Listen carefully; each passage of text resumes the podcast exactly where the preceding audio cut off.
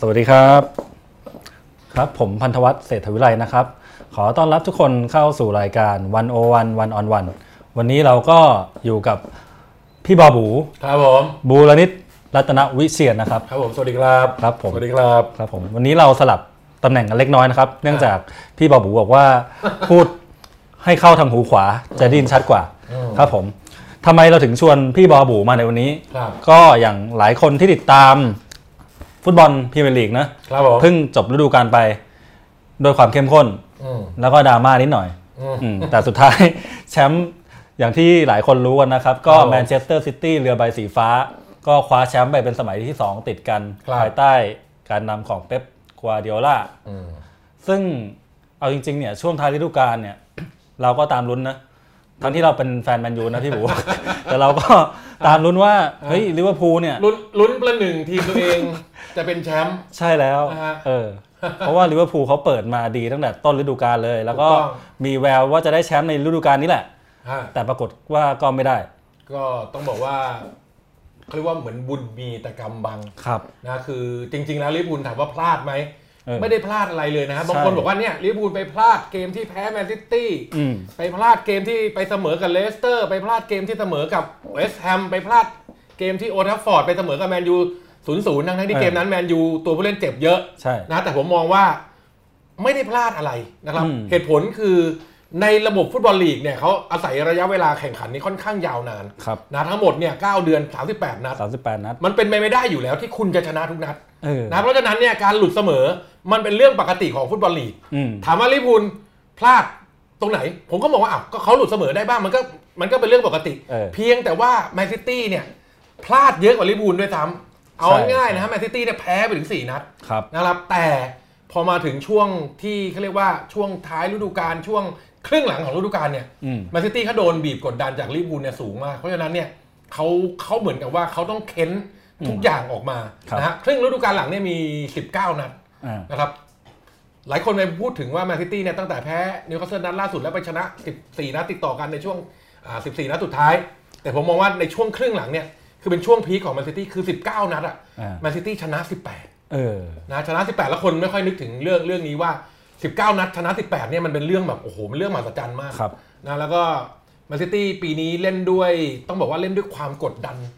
ค่อนข้างหนักหน่วง อืม แตกต่างจากเมื่อฤดูกาลที่แล้ว ครับ เพราะว่าฤดูกาลที่แล้วเนี่ยเขาเขาออกนำมาตั้งแต่ต้นม้วนเดียวจบไปจนถึง ใช่ใช่ใช่ ถึงเข้าเส้นชัยโดยที่ว่าไม่มีไม่มีคู่แข่ง อืม ไม่มีทีมมาขับเคี่ยวด้วย อ่าฮะ นะแต่ปีเนี้ยเขาผัดกันนำกับ ลิ ลิ เว เว อ อ ร์ ร์ พู พู ล ลผัดกันนำผัดกันตาม ครับ แล้วบ่อยครั้งที่เขาอยู่ในสถานการณ์ที่บีบคั้น อืม คือแข่งที่หลังแล้วโดนลิเวอร์พูลนำ อ่า แต้มนำแล้วเขาโดนไฟต์บังคับว่า มึงต้องชนะเท่านั้น ครับ มึงต้องชนะเท่านั้น นี่นี่คือความยอดเยี่ยมของแมนซิตี้ถามว่าลิเวอร์พูลมันมันไม่ดีตรงไหน ผมก็มองว่า มันก็มันก็ ก็ ทำดีที่สุดแล้ว ก็ดีที่สุดแล้วแหละ เออแต่แมนซิตี้มันดันมันดันเหนือกว่าอีกกิ๊กเดียวเท่านั้นเอง ครับ นั่นเหนือกว่ากิ๊กเดียวเท่านั้นเองนะฮะอืม อืมทีนี้ อ่ะถ้าเราเริ่มจากแมนซิตี้ก่อนนะ วันนี้ ครับ เดี๋ยวเราจะค่อยๆ ไล่ประเด็นไป อืม จากอ่านพรีเมียร์ลีกเนี่ยสักพักเราก็จะชวนคุยไปถึงตัวตนพี่บาบูรวมถึงแวดวงการกีฬา คนทำสื่อกีฬาที่ ได้ครับ ก็ต้องเผชิญกับการเปลี่ยนแปลง ครับ ครั้ ผ ง ม ใหญ่เหมือนกัน ครับ อ่ะทีนี้กลับมาที่แมนซิตี้ครับ คืออย่างที่พี่เล่าไปคร่าวๆแล้วเมื่อกี้ อืม แต่ถ้าเราย้อนกลับไปดูฤดูกาลที่แล้วเนี่ยอย่างที่เขาบอกว่าม้วนม้วนเดียวจบนะครับ ทีเนี้ยประเด็นคือว่ามาฤดูกาลนี้เนี่ยแมนซิตี้ทำคะแนนได้เยอะกว่าฤดูกาลที่แล้วอีก อ่าน้อยกว่าสองแต้ม น้อยกว่าสองแต้ม อ่าน้อยกว่า ะทีเนี้ย น้อยกว่า คือ ฤดูกาลแล้วสองแต้ม เออมันถ้าถ้าพี่พี่บุ๋วิเคราะห์เนี่ยไอจุดความสำเร็จของแมนซิตี้มันคืออะไร ใช่เป๊ปไหมการวาง อ่ะ ระบบ แน่นอน ไห นะฮะมันมันมันแน่นอนอยู่แล้วคือเป๊ปกวาร์ดิโอลาเนี่ยเขาวางเขาวางระบบ เออ นะวางระบบเอาไว้แล้วเขาก็จะเลือกตัวผู้เล่นเนี่ยให้เข้ากับวิธีการที่ที่เป็นสิ่งที่เขาเชี่ยวชาญ ครับ นะเราจะเห็นว่าเป๊ปกวาร์ดิโอลาเนี่ยตั้งแต่อยู่กับบาร์เซโลนา อืม นะฟุตบอลเขาก็คือจะเป็นฟุตบอลแบบบาร์เซโลนาขนาดแท้เลยเป็นติกิตากะ ครับ ใช่ไหมคือการเคาะบอลตามช่องบอลเท้าสู่เท้า อืม ต่อบอลกันแม่นยำมี ครับ ความรวดเร็ว อืม นะครับเขาไปอยู่กับบาเยร์นมิวนิกก็เล่นทรงนี้ อืม พอมาอยู่กับแมนซิตี้เขาก็เล่นทรงนี้แล้วก็ก็จะพยายามจะเลือกผู้เล่นเนี่ยที่สามารถเล่นในในปรัชญาการเล่นแบบนี้ได้ อ่าฮะ นะก็มาใส่ในทีมนะแล้วเราก็จะเห็นว่าแมนซิตี้ฤดูกาลเนี้ยเนี่ยแต้มน้อยกว่าเดิมเนี่ยสองแต้มคือฤดูกาลที่แล้วเนี่ยได้ร้อยแต้ม ครับ ฤดูกาลนี้เหลือ 98 98 แต้มก็จริง แต่แต่ถ้าคุณตามดูแมนยูอ่ะพูดอีก ถ้าถ้าคุณ ตามดูแมนซิตี้เนี่ย เออ บ่อยๆ ถามผมผมดูบ่อยไหมก็ ไม่ถึงกับบ่อยมากแต่ก็ดู เป็นประจำเพราะมันเป็นงานมันเป็นหน้าที่ อืม นะแล้วเวลาผมดูบอลเนี่ย จะค่อนข้างดูแบบใช้สมาธิ ครับ จะค่อนข้างดูแบบตั้งใจ เพราะว่าเราดูเพื่อเอามาทำงาน เราไม่ได้ดูแบบ เอ้ย กินเบียร์ไปดูบอลไปเฮฮากับเพื่อนไป ครับ หรือนอนดูกระดิกนิ้วเท้าขำๆอะไรไม่ใช่ คือเราต้องดูแบบจริงจังอะพูดง่ายๆ เออ ผมมองเห็นว่าแมนซิตี้ปีนี้เนี่ยแต้มน้อยกว่าเดิมจริง แต่เล่นดีกว่าเดิม อ๋อ เล่นเคี่ยวลากดินมากกว่าเดิม ยังไงครับ นะฮะคือในความหมายคือนะฮะแมนซิตี้เนี่ยปรัชญาของเขาเนี่ยคือเน้นการครองบอลของเป๊กโกเดียล่า เออ ต่อจากเมื่อกี้ผมบอกว่าปรัชญาของเป๊กโกเดียล่าในการ อ่าฮะ ทำทีมแมนซิตี้เนี่ยคือเขาเน้นการครองบอล ครับ นะฮะปรัชญาก็คือลูกฟุตบอลเนี่ยแม่งมีลูกเดียว อืม นะฮะก็ในเมื่อลูกฟุตบอลมันอยู่กับเราเนี่ย ครับ มากกว่าคู่แข่ง เออ เพราะฉะนั้นเนี่ยมันลดมันลดเปอร์เซ็นต์ที่คุณจะผิดพลาด มันลดเปอร์เซ็นต์ที่คุณจะพ่ายแพ้เนี่ยไปในตัว อ๋อ คือถ้าไปเทียบเกมรับอ่านะถ้าเราดูเกมรับหรือกองหลังเนี่ย อืม เราจะเห็นว่ากองหลังของลิเวอร์พูลเนี่ยแข็งแกร่ง ครับ เหนียวแน่นแข็งแกร่งกว่าหลังจากได้อ่าหลังจากที่ได้เฟอร์จิลฟันไดมา ครับ นะเกมรับเนี่ยเขาเล่นดีมากเขาไม่พลาดง่ายๆเขาเสียประตูยาก อืม ในขณะที่เกมรับของแมนซิตี้หรือกองหลังของแมนซิตี้เนี่ยนะยังยังสู้ลิเวอร์พูลไม่ได้ เออ นั่นคือเหตุผลที่บอกว่าทำไมเขาถึงแพ้ถึงสี่นัด อ่าฮะ คือคือกองหลังเขายังมีความผิดพลาดอยู่ ครับ แต่เขาอาศัยวิธีการครองบอลเนี่ยเป็นเกมรับ อืม เข้าเข้าใจไหมฮะ อืม คือเขาไม่ได้เล่นเกมรับเขาไม่ได้ลดบัตลงไป เออเออ แต่เขาครองบอลอยู่กับตัว อ่าฮะ ก็ในเมื่อเขาครองบอลอยู่กับตัว คู่แข่งจะเอาบอลที่ไหนไปยิงเขา เออ นะแล้วต่อเกมเนี่ยเราสังเกตดูค่าเฉลี่ยต่อเกม ไม่ว่าแมนซิตี้จะเจอใคร ครั นะ บ ส่วนใหญ่ อืม เขาจะครองบอลเนี่ยเจ็ดสิบเปอร์เซ็นต์ อ๋อ หกสิบเปอร์เซ็นต์เป็นอย่างต่ำเจ็ดสิบเปอร์เซ็นต์เจอแมนยูขึ้นถึงแปดสิบเลยก็มี ครับ นะเจอบางทีมเจอทีมหมูหมูก็ไปแปดสิบยี่สิบเลย อืม คือคือพูดง่ายๆว่าไอ้ยี่สิบเปอร์เซ็นต์สามสิบเปอร์เซ็นต์ที่เขาเปิดโอกาสให้คู่แข่งเนี่ย มันน้อยมากที่เขาจะเสียประตู อันนี้คือหนึ่งนะฮะที่ที่ผมมองว่าเขาเคี่ยวมากขึ้น ครับ เขาละเอียดอ่อนมากขึ้น ครับ นะสองคือเกมรุกเนี่ย เวลาเขาครองบอลนะครับเขาจะไม่เสี่ยงเล่นในจังหวะที่ไม่เสี่ยง อืม นึกออกไหมฮะสมมติว่าลิเวอร์พูลหรือแมนยูหลุดถึงถึงปีกแล้ว ครับ มีกองหน้าโชว์เข้ามา กูเปิดเลย กู อ่าอ่า ครอสเข้าไปในกรอบเขตโทษไปลุ้นลุ้นกันไปวัดกันก็เรียกว่าเล่นแบบกล้าได้กล้าเสีย ครับ แมนซิตี้จะไม่ค่อยกล้าได้กล้าเสีย อืม สมมติในสถานการณ์เดียวกันในเหตุการณ์เดียวกัน ครับ เขาหลุดไปนะถึงเส้นหลังตามสูตรของฟุตบอลทุกทีมในโลก ต้อง มั ปานด ก็ต้อง เข้า เปิด กลาง เข้ากลาง อ่ แต่เขาเหลือบไปมองแล้วเฮ้ยมีกองหน้ามาคนเดียวเองว่ะ เออ ไออีกตัวยังไม่เติมขึ้นมาเขาไม่เปิด ครับ เขาเอากลับมาเคาะใหม่ อืม เขากลับมาเคาะใหม่นวดไปเรื่อยๆนวดไปเรื่อยๆ จนกว่าจะเจอโอกาสที่เหมาะเหม็งจริง ครับครับ ๆนะนี่นี่นี่คือวิธีการเล่นโดยเฉพาะอย่างยิ่งในช่วงท้ายฤดูกาล ครับ ซึ่งเขาต้องเน้นชัยชนะมากเขาเน้นผลมาก อืม เพราะฉะนั้นเนี่ยเขาจะทำทุกอย่างเพื่อไม่ให้เสียการครองบอล อืม และจุดอีกจุดหนึ่งที่ผมบอกว่า โอ้โหปีนี้แมนซิตี้ดีกว่าปีที่แล้ว ครับ อยากให้ทุกท่านสังเกตดูหรือนึกดูนะฮะแมนซิตี้เมื่อกี้ผมบอกว่าเขาครองบอลแล้วพอเขาเสียบอล เออ เขาทำไงรู้ไหมฮะ เพรสซิ่งไหม เขาตัดเลย ตัดเลยเหรอ อ่ะเขาตัดเลยเพราะเขาเสียบอลปุ๊บ เออ เขาจะรุมเข้าไปหา อ๋อ คู่แข่ง ถ้าถ้าเขารุมแล้วก็ยังแย่งบอลไม่ได้ เขาจะตัดสินใจฟาวล์ อืม ถามว่าฟาวล์ทำไม อืม เพื่อตัดโอกาสในการถูกเคาน์เตอร์แอตแทกจากคู่แข่ง ครับครับ นึกออกไหมทีมคู่แข่งของแมนซิตี้จะมีโอกาสทำประตูก็ต่อเมื่อเล่นด้วยวิธีการสวนกลับเร็ว อ่า โต้กลับจับพลันหรือภาษาอังกฤษเรียกว่าเคาน์เตอร์แอตแทก อ่าฮะ แมนซิตี้ไม่อนุญาตให้คู่แข่งทำแบบนั้น อ่าฮะ ตัดฟาวล์เลยเพราะอย่างน้อยๆเนี่ยคุณไปตัดฟาวล์คุณไปเสียฟรีคิกอยู่ข้างแดนแดนบนนะฮะหรือ เออ หรือในแดนของคู่แข่งเนี่ย อืม อันตรายมันลดลงแบบเห็นเห็นๆเลย อืมฮึอืม นี่นี่คือความเคี่ยวลากดินของเป๊ปกวาร์ดิโอลาคือคือสิ่งที่ผมมองว่าเขาเหนือชั้นขึ้นไปอีกหนึ่งขั้น อ่าฮะอ่าฮะอืม นะฮะ ทีนี้ถ้า ครั ข บ ยับมาดูรองแชมป์บ้างครับ อืม รองแชมป์ที่น่าจะปวดนิดนึงนะ ลองย้ำที่คะแนนเยอะที่สุดในประวัติ ศาสตร์ อ่าฮะ นะฮะ ลิเวอร์พูล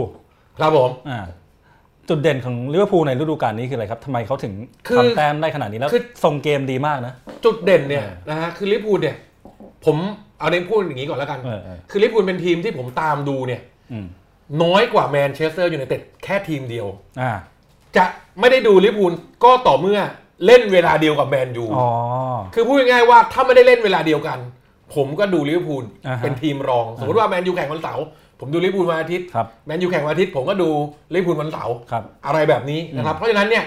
มันเลยเห็นวิธีการเล่นค่อนข้างเยอะลิเวอร์พูลเนี่ยฤดูกาลนี้นะฮะแตกต่างจากฤดูกาลที่แล้วนิดหนึ่ง อืม ตรงที่ว่าเมื่อฤดูกาลที่แล้วเนี่ยเขาเฮฟวี่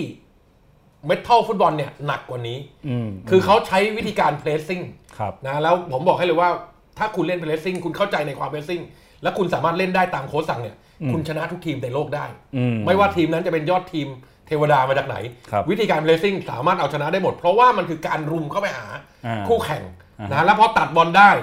เขาจะลุกอย่างรวดเร็ว อืม นะฮะด้วยการสมมติตัดบอลได้ตรงกลางสนามเขาจะต่อบอลกันสามทีและจบเลย อ๋อ ต่อบอลกันสองสามจังหวะสามสี่จังหวะ ครับ แล้วพยายามหาจังหวะจบให้ได้ อืม อันนี้คือลิเวอร์พูลนะฮะ ครับ ซึ่งฤดูกาลนี้เอ่อเจอร์เกนครอปเนี่ยเขาเขาเปลี่ยนความคิดตัวเองนิดหนึ่งเขามองว่าถ้าถ้าลิบูลเพรสซิ่งตลอดเนี่ย อืมฮึ ช่วงท้ายฤดูกาล ครับ มันจะล้ามันจะอ่อนกำลัง อ๋ออ่าฮะ เพราะว่ามันเป็นวิธีการเล่นที่ใช้พละกำลังเนี่ใช้พลัยงเยอะ สูงมาก เพราะว่า เออ เพราะคุณต้องวิ่งเข้าหา ครับ ตลอด เขาก็เลยเล่นเขาเรียกว่าอ่ามีความติดชึ่งมากขึ้น เล่นแบบว่าอ่าดึงจังหวะมากขึ้น ไม่ได้เพรสซิ่งกับทุกทีม บางทีมเนี่ยเจอเอาพูดง่ายๆอ่ะยกตัวอย่างเจอทีมที่อ่อนกว่า ครับ ไม่จำเป็นต้องเล่นเพรสซิ่ง อืม เพราะว่าฝีเท้าคุณเหนือกว่าอยู่แล้ว คุณภาพผู้เล่นคุณเหนือกว่าอยู่แล้ว คุณไม่จำเป็นต้องมาเสียกำลังงานให้กับการเพรสซิ่ง อืม คือพูดง่ายๆว่าเล่นของแค่เอาชนะก็พออา ฮะ นะอันนี้คือวิธีหนึ่งของของลิเวอร์พูลที่เป็นจุดเด่น ครับ นะครับสองคือเขาปรับจากเมื่อฤดูกาลที่แล้วเนี่ยฤดูกาลที่แล้วเนี่ยผู้หลักประตูก็พลาดง่าย อืม รอยยิคคาริอุสนะหรือจะเป็นมิโนเล่เนี่ย ครับ พลาดง่ายฤดูกาลที่แล้วเนี่ยเซนเตอร์แบ็กเป็นโจเอลมาติฟกับเดียร์ลอฟเลนก็พลาดง่าย นึกจะผิดก็อ่านึกจะพลาดก็พลาดแบบดื้อๆนึกจะพลาดก็พลาดแบบไม่มีเหตุผล ครับ พอเขาได้เฟอร์จิลฟันไดมาทีเนี้ย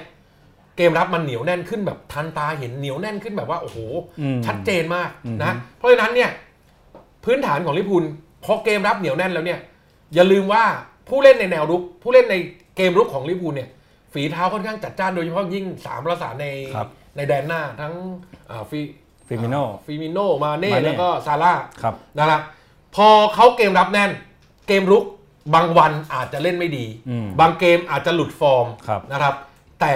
ถ้าสังเกตให้ดีลิเวอร์พูลจะหาวิธีทำประตูคู่แข่ อ่าง ฮะอ่าฮะ หาวิธีชนะได้เสมอถามว่าเพราะอะไร เออ หนึ่งเขามีทีมเวิร์ก ครับ นะแล้วก็ไอ้สามตัวเนี้ยมันฝีเท้าเร็วมันฝีเท้าจัด อืม สองคือ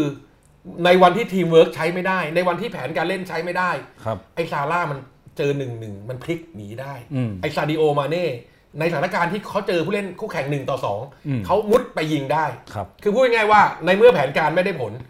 เขายังมีความสามารถเฉพาะตัวของผู้เล่น อืม นี่นี่คือลิเวอร์พูล ครับ นะนี่คือลิเวอร์พูลที่ที่ที่ผ่านมาในฤดูกาลที่ผ่านมา ครับ อืม อืม ทีนี้มาถึงทีมที่เราเราสองคนรักกันบ้างครับ ก็คือแมนเชสเตอร์ยูไนเต็ด ครับผม ผีแดงของเรา ไม่พูดได้ไหม นะเขาก็เห็นกันทั่ว เอาสักหน่อยเอาสักหน่อยพี่ เราต้องกล้าวิจารณ์ตัวเอง เออคือ เห็นแล้วมันยังไง คือแมนยูมันถ้ามันพูดเนี่ยนะโอเคโอเคเลยรายการนี้มันมันยาว คือมันพูดพูดเนี่ยมันต้องขุดไปตั้งแต่ต้นตอเลย มันต้อง เออ ย้อนย้อนกลับไปเมื่อฤดูกาลที่แล้วก่อน ครับ ฤดูกาลที่แล้วนะฮะโชเซ่มูรินโญ่ทำให้แมนยูเนี่ยได้รองแชมป์ ใช่ โอเค ได้รองแชมป์นะฮะโดยที่ห่างจากแมนซิตี้เนี่ยสิบกว่าแต้มก็จริง ครับ คือพูดง่ายๆว่าได้รองแชมป์โดยไม่ได้ลุ้นแชมป์ เออ นะฮะแต่อย่างน้อยๆเนี่ย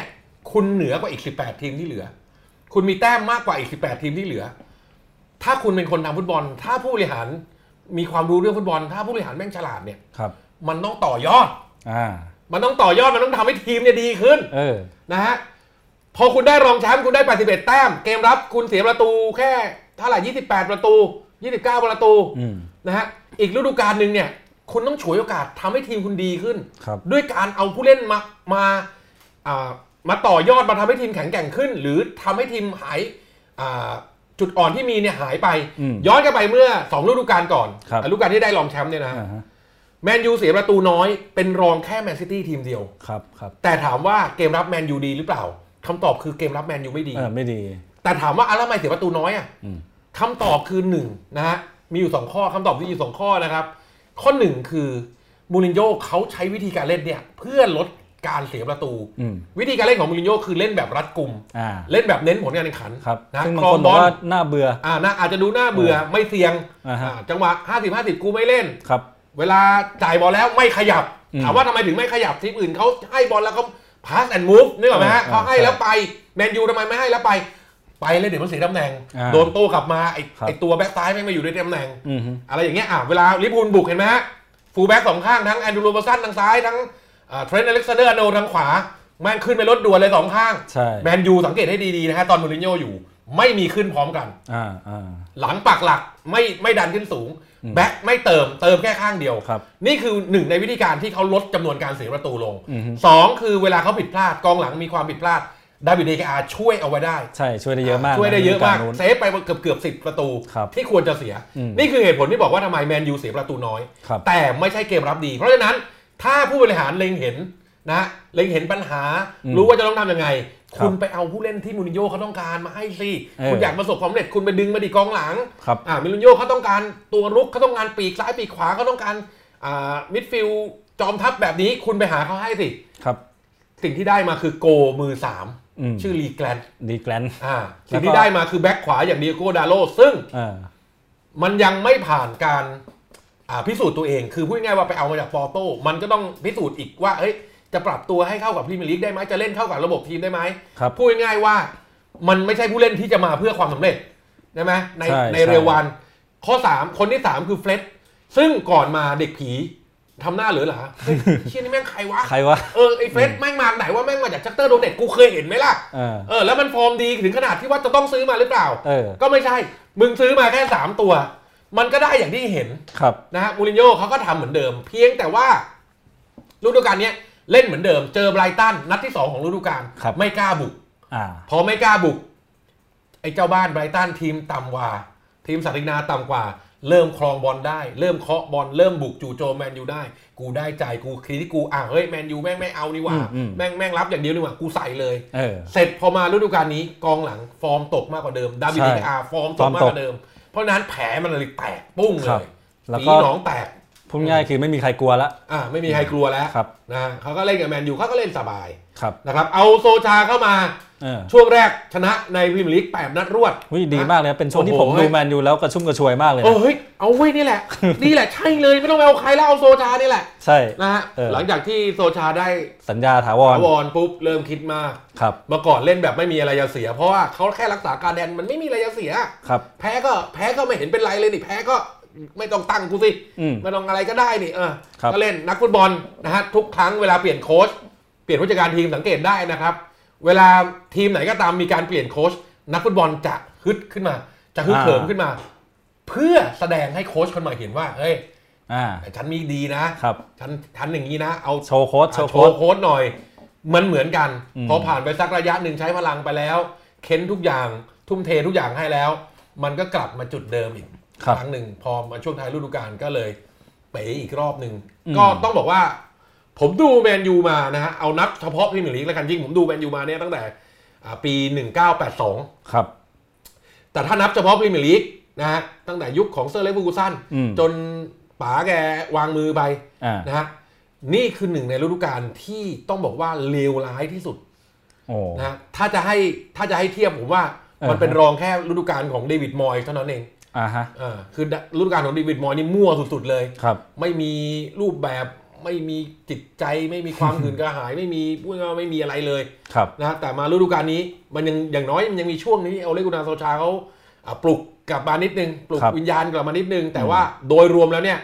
ถือว่าเป็นฤดูกาลที่น่าผิดหวังมาก อืมฮึ น่าผิดหวังอย่างแรง ครับ นะโดยเฉพาะอย่างยิ่ง ถ้าคุณดูตัวผู้เล่นของแมนยูจริง ๆ มันก็ไม่ได้ว่ามันก็ไม่ได้ว่าแย่อะไรมากมาย ใช่ใช่ นะตัวผู้เล่นมันก็ไม่ใช่ว่าขี้หมูขี้หมาไม่ใช่ไก่กา ครับ นะมันมันควรจะทำได้ดีกว่านี้ อืม นะฮะ อืม ก็ถือว่าเป็นฤดูกาลที่ผมดูแล้วแบบจบฤดูกาลแล้วแบบโอ้โหแม่งท้อแท้ว่ะ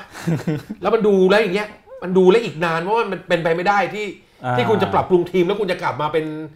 แชมป์เลยหรือจะ ภายในปี ขึ้น สอ มาง ลุย ปี แชมป์ นะ เลยมันเป็นไป เออ ไม่ได้ อ่า นะ ฮะ ฮะอืม ครับ ครับ เมื่อกี้ถ้าฟังเท่าที่สรุปดูก็ดูจะเป็นปัญหาจากบอร์ดบริหาร อืม เป็นหลักที่มองไม่เห็นปัญหาที่แท้จริง อืม แล้วไม่ยอมแก้ หนึ่งคือผมมองว่าเขาอาจจะเห็นแต่แบบไม่รู้เรื่องบอลแล้วก็มองเขาเรียกว่าไปมุ่งเน้นผลกำไรซะมากกว่า อ่า ที่หลายคน อ่า ชอบด่านะ อ่าชอบด่าเนี่ยคือ ม ไปไปมุ่งเน้นแต่จะไปหาสปอนเซอร์ไปขายของซะมากกว่า ครับ นั้นจริงแล้วเนี่ยสปอนเซอร์จะมามันมาจากผลงานของทีม อ่า ใช่ไหมฮะมันมาจากผลงานทีมทีมคุณประสบความสำเร็จ มันก็มีแต่คนเข้าหา ครับ ทุกอย่างมันก็ขายดีหมด ครับ ใช่ไหมฮะอืม อืมฮึอืมฮึทีนี้อ่ะอีกประเด็นหนึ่งที่สนใจในบอลอังกฤษปีนี้ ครับ ซึ่งกำลังจะมาถึงนี่แหละก็คือบอลยุโรปครับพี่บู ครับผม คืออย่างที่เรารู้กันนะ ทั้งถ้วยใหญ่ถ้วยเล็กเนี่ย ทีมจากอังกฤษเข้าชิงกันหมดเลย ครับ สี่ทีม ออ n ิงแลนด์ไฟแนล ใช่แล้วซึ่ง ครั้งแรกในประวัติศาสตร์ นะ มันก็เป็นเรื่องที่น่าสนใจแล้วก็น่าวิเคราะห์ว่าเฮ้ยมันเกิดอะไรขึ้น ทีมอื่นดรอปจากลีกอื่นดรอปหรือว่า ก็ ทีมพรีเมียร์ลีกพัฒนาขึ้นหรือหรื ก็ อเพราะอะไร ก็ ครับ ก็ก็ก็ก็อย่างที่ใหญ่พูดก็ก็ถูกต้องทีมอื่นอย่าเอาเห็นเห็นเลยนะฮะ เออบ าร์เซโลนาดรอปลง ครับ นะบาร์เซโลนาเนี่ยดรอปลงเห็นเห็นเลย ที่ยังมาตรฐานอยู่ก็มีแค่เรียวเนลเมสซี่ ครับ นอกนั้นนะฮะปีเก้ก็ตก อืม เซกิโอบูสเกตก็อายุมากขึ้นนะเรอัลมาดริดนี่หนักกว่า คือแบบหวบหวบเลยหล่นหวบเลยเรอัลมาดริด ครับ นะมันมันก็เป็นโอกาสให้ทีมจากอังกฤษเนี่ย มีโอกาสมากขึ้นนะ ครั ฮะ บ แล้วก็ยูฟ่าแชมเปี้ยนลีกนะฮะหรือยูโรปาลีกเนี่ย อืม นะครับ ในมุมมองของผมนะเป็น ผมบอกให้ว่าเป็นถ้วยที่เขาเรียกว่าอัตราความยากเนี่ย เยอะที่สุด อ่า นะเยอะกว่าพรีเมียร์ลีกเยอะกว่าลาลิกาลาลิกาก็แข่งกันแค่สองทีม ครับ บุนเดสลิกาแข่งกันแค่ทีมเดียว อืม บาเยิร์นไม่มีคู่แข่ง ครับ อ่าลีกเอิงแข่งเล่นกันทีมเดียวคือเปเชวันวันๆแม่งเจอแกงกอง เจอตูลู ส ไอ้เหี้ยแม่งใครไปสู้มึงพรีเมียร์ลีกมันก็อาจจะวัดกันอาอาจจะเยอะหน่อย ครับ อ่าพรีเมียร์ลีกอาจจะมีสองสามทีมอะไรก็ว่ากันไปแต่สุดท้ายมันก็เหลือแค่สองทีม ครับ ที่บี้กัน แต่ยูฟ่าแชมเปี้ยนลีกเนี่ย มันมีเสือสิงห์กับทิงแรด ใช่ เต็มไปหมดเลย ใช่ใช่ นะฮะมันมีทั้งสเปนอังกฤษเยอรมันฝรั่งเศส อืม ฮอลแลนด์ ครับ อิตาลี อ่า ใช่ไหมเพราะฉะนั้นเนี่ยผมมองว่ายูฟ่าแชมเปี้ยนลีกเนี่ยมันยากมาก ครับ ยากมากที่จะได้แชมป์ อืม คนที่แม่งทำให้ได้แชมป์สามสมัยอย่างไอ้ซีดานเนี่ยแม่งต้องบอกเลยแม่งโคตรมหัศจรรย์ เออเก่ง เพราะว่าม ก ก่อนที่เขาจะได้ป้องกันแชมป์ได้เนี่ย มันไม่มีทีมไหนป้องกันแชมป์ได้เลย มันไม่ใช่เรื่องอาถรรพ์มันไม่ใช่เรื่องอะไร อ่า นะ ฮะ มันเป็นเรื่องมันเป็นเรื่องของ ความเขี้ยวของ ความเขี้ยว ออ แล้วแชมเปี้ยนลีกเนี่ยมันขึ้นอยู่กับจังหวะเวลาเนี่ยสำคัญ ครับ นะเขาแข่งรอบแรกรอบแบ่งกลุ่มเสร็จเนี่ยเขาพักสองเดือนเลย อ่าอ่า ทีมที่ตอนนั้นฟอร์มอาจจะไม่ดีแล้วกระเสือกกระสนเข้ารอบมาได้ ครับ แล้วเวลาพัก 2 เดือน อยู่ดีๆเขาฟอร์มเขาพุ่งขึ้นมาในช่วงเดือนอามมีนาคม อืม เมษายน อืม มันก็สามารถที่จะเป็นแชมป์ได้ อืม โดยที่ว่ารอบแรกคุณอาจจะยังไม่จำเป็นต้องพีคมาก ครับ มันค่อยๆพีคมาในในเดือนท้ายๆของฤดูกาลก็ได้ เออ แล้วจังหวะ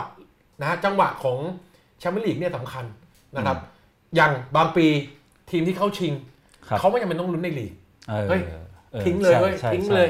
กูทิ้งเลยกูทุบหม้อข้าวทิ้งเลย อืม แล้วกูมามุ่งมุ่งเน้นมันตรงแชมเปี้ยนลีกได้เลย ครับ ก็ก็ก็อย่างสามารถทำได้อีก ครับ นะฮะยกตัวอย่างเช่นอ่ะอย่างเรอัลมาดริดเนี่ยเขาก็เคยทำอย่างนี้มาคือ ฮะ อ่านไอลีกไม่ได้ลุ้นกูเราก็มาลุ้นถ้วยนี้อะไรอย่างเงี้ยคก็รับ ว่ากันไป อืม นะฮะลิเวอร์พูลก็เคยทำแบบนี้ในปี 2005 จนได้แชมป์ ครับ นะแล้วก็เรื่องของจังหวะเนี่ยมันสำคัญ เอาง่ายๆนะฮะโออิงแลนด์ไฟนอลเนี่ยมันจะไม่เกิด ถ้าสมมติลิเวอร์พูลกับสเปอร์มันไปเจอกันรอบรอง ครับ แล้ว เออ แล้วอีกทีมหนึ่งมันเป็นสเปนกับอิตาลีหรือสเปนกับสเปน มันก็ไม่ใช่อังกฤษจริง พู กัน ด เอ ง่าย ง ๆคือมาตามสายที่ อ่า ไม่ชนกันก่อนหน้านั้น อ่าใช่ไหมมันคือพูดง่ายๆมันมันอยู่ที่มันอยู่ที่จังหวะของการจับฉลากมันอยู่ที่โชคดวง เอออ อะไรด้วย ครับ เพราะฉะนั้นจะไปบอกว่าเอ้ยอังกฤษมันครองยุโรปมันไม่ได้มันก็พูดไม่ได้แต่บาดเด็นคำ พูด นะ เป็นไม่ใช่ฝีมือล้วนๆ ไม่ใช่ร้อยเปอ่าอร์เซ็นต์ ใช่ไหมเพราะมันมันมันมีเรื่องของจังหวะจับฉลากมันมีเรื่องของอ่าช่วงเวลานั้นช่วงเวลานี้ด้วยอะไรอย่างเงี้ย ครับ อ่า ครับ ประมาณเนี้ยนะครับ อืม เออ งั้นให้พี่บูลองฟันธงเล่น ๆ ดีกว่า คู่ชิง แชมเปี้ยนลีกลิเวอร์พูลเจอกับสเปอร์เนี่ย พี่บูว่าลิเวอร์พูลปีนี้จะได้ติดไม้ติดมือไปสักแชมป์ไหมครับ คือคือถ้าเราดูตามหน้าเสือ ครับ นะเอาชื่อผู้เล่นมากลาง อืม ดูจากฟอร์มการเล่นที่เราเห็นในทีวีในฤดูกาลที่ผ่านมา ครับ นะดูตัวผู้เล่นนะดูโค้ชนะครับ แน่นอน อ่าฮะ ลิเวอร์พูลเหนือกว่า ใช่ นะลิเวอร์พูลเหนือกว่า ครับ เหนือกว่าด้วยฟอร์มการเล่นดูสถิติ อ่า นะลิเวอร์พูลเจอสเปอร์ ไปเปิดดูได้เลยนะฮะลิเวอร์พูลเจอสเปอร์สิบนัด สมมตินะสิบนัดลิเวอร์พูลชนะเจ็ด อืม คือสถิติข่มกันอย่างรุนแร ขด ง เลย นะ อืม ฤดูกาลที่ผ่านมาทั้งบะทั้งที่แอนฟิลด์ ครับ ทั้งที่เวมลีย์ ครับ ลิพูลชนะหมด อืม นะครับ คือง่ายๆเลยสเปอร์ ตัวผู้เล่นตะอ่าน้อยด้อยกว่า ฟอร์มการเล่นด้อยกว่า ครับ สถิติก็ด้อยกว่า อืม ถามว่าประสบการณ์ล่ะเพึ่งเข้าชิงปีแรก เออ อารอบรองก็ไม่เคยเข้ามาชาติหนึ่งแล้วอย่าว่าแต่รอบรองเลยแล้วรอบแปดทีมก็ไม่เคยเข้ามา ครับ นะฮะลิพูลปีที่แล้วเพิ่งชิงมาหมาด อืม ๆเพราะฉะนั้นทุกเหลี่ยมมุมลิเวอร์พูลเหนือกว่า ครับ แต่มันติดตรงนี้นิดนึง ตรงไหนครับ มันเป็นบอลนัดเดียว อ่า มันเป็นวันนัดเดียว มันอยู่ที่แผนการเล่นของทีมที่เป็นรองว่าอ่าโอเค เออจะมา ฉันรู้แล้วเนี่ยฉันมา อ่าอ่า ฉันมาแบบเป็นรอง ครับ เพราะฉะนั้นถ้าไปแลกหมัดกับลิเวอร์พูล ถ้าไปอ่ะยืนต่อยหน้ากัน มึงต่อยกูทีมึงต่อยกูทีถ้าเปอร์แม่งล่วงก่อน อ่าฮะ เพราะหมัดแม่งลิเวอร์พูลแม่งหนักหมัดหมัดแม่งหนักกว่า ครับ เพราะฉะนั้นถ้าเปอร์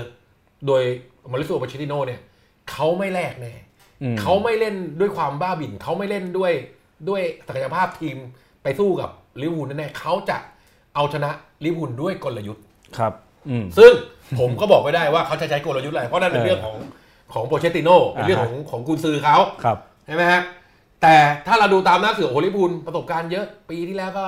พลาดท่ามาในนัดชิงก็เพราะว่าไอ้ผู้หลักตูนพลาด ครับ คือเอาง่ายๆไปถามคนที่เป็นกลางที่ดูบอลเป็นกลางไม่ได้เชียร์ทั้งสเปอร์ไม่ได้เชียร์แมนยูไม่ได้เชียร์ลิเวอร์พูลเนี่ย ครับ ไปถามสิบคนเจ็ดคนมันก็ต้องบอกลิเวอร์พูล อ่าฮะ อ่ามันก็ต้องบอกลิเวอร์พูลอันนี้คือวิจารณ์ตามตาม ตามเนื้อผ้าตามส ตาม ถิ สิ่ ติ งที่มันอยู่บนหน้ากระดาษ อ่าฮะ อ่าแต่แต่ถึงเวลาในสนามเนี่ยมันมีปัจจัยที่มันอยู่เหนือการควบคุมอีกหลายอย่าง ครับ ใครจะไปรู้ลิเวอร์พูลเล่นเล่นๆอยู่ซาร่าเหมือนปีที่แล้วอาจเจ็บไหลขึ้นมา เออ จบเลยซาร่าเจ็บขึ้นมาตัวหนึ่งไอเกมลุกวูบเลยเกมลุก อืม ยวบเลย หรือเล่นเล่นๆอยู่ไปทำแฮนด์บอลในเขตโทษไปโดนไล่ออกหรืออะไรก็ตามแต่ไป ครับ เสียจุดโทษหรือไปเหลือผู้เล่นติดตัว อืม ซึ่งตรงเนี้ยเราไม่สามารถคาดเดาได้ เราไม่สามารถที่จะไปคิดล่วงหน้าได้ ครับ แต่ฟุตบอลนะฮะมันมันจะเกิดเหตุการณ์อย่างเงี้ยยังไงก็ตามไอยูฟ่าแชมเปี้ยนลีกเนี่ย อืม ถ้าถ้าใหญ่สังเกตดู ครับ นะฮะเอาแค่ในรอบ 10 ปีที่ผ่านมาก็ได้ ทีมที่เหนือกว่ามักไม่ค่อยพลาด อ่า ไม่ค่อยมีพลิกล็อกเท่าไหร่ อ่าไม่ค่อยมีพลิ เอก เครับ พลิกล็อกครั้งล่าสุดเนี่ยใน ครับ ยูฟ่าแชมเปี้ยนลีกคือ เออ เชลซี ครับ ปี 2012 ที่ชนะบาเยิร์นแต่นั่นพลิกล็อกแต่ชนะด้วยจุดโทษนะฮะ ครับ มาลองไล่ดูได้ไล่ดูได้เลย อ่าฮะ นะก่อนก่อนหน้านั้นนะฮะปี 2010 เนี่ยอินเตอร์มิลานเจอกับบาเยิร์นมิวนิกอินเตอร์มิลานก็เหนือกว่า อืมฮึ แล้วก็ได้แชมป์ ครับ ปี 2011 บาร์เซโลนาเจอกับแมนยูบาร์เซโลนาก็เหนือกว่าบาร์เซโลนาก็ได้แชมป์อ่า ค พ รั อบ มา 2012 เชลซีพลิกแล้ว อืม พลิกมาชนะบาเยิร์น อืม แต่หลังจากนั้นนะฮะบาเยิร์นเจอดอร์ทมุนด์บาเยิร์นก็เข้า อืม อ่ามาดริดเจอแอตเลติโกมาดริดมาดริดก็เข้า ครับ อ่าบาร์ซ่าได้อีกสองครั้งบาร์ซ่าก็เหนือกว่าคู่แข่งอยู่แล้ว เจอกับ อ่าฮะ ยูเวนตุสหรือเจอกับใครอีกไอ้ก็เข้าก็ก็ชนะ แล้วก็ ครับ มา 3 ปี อ่าฮะ ที่ผ่านมาที่เป็นเรอัลมาดริดหมด เออ ก็เขาก็เหนือกว่าคู่แข่ง อืมฮึ ทุกครั้งในนัดชิง อืม นะ อืม ก็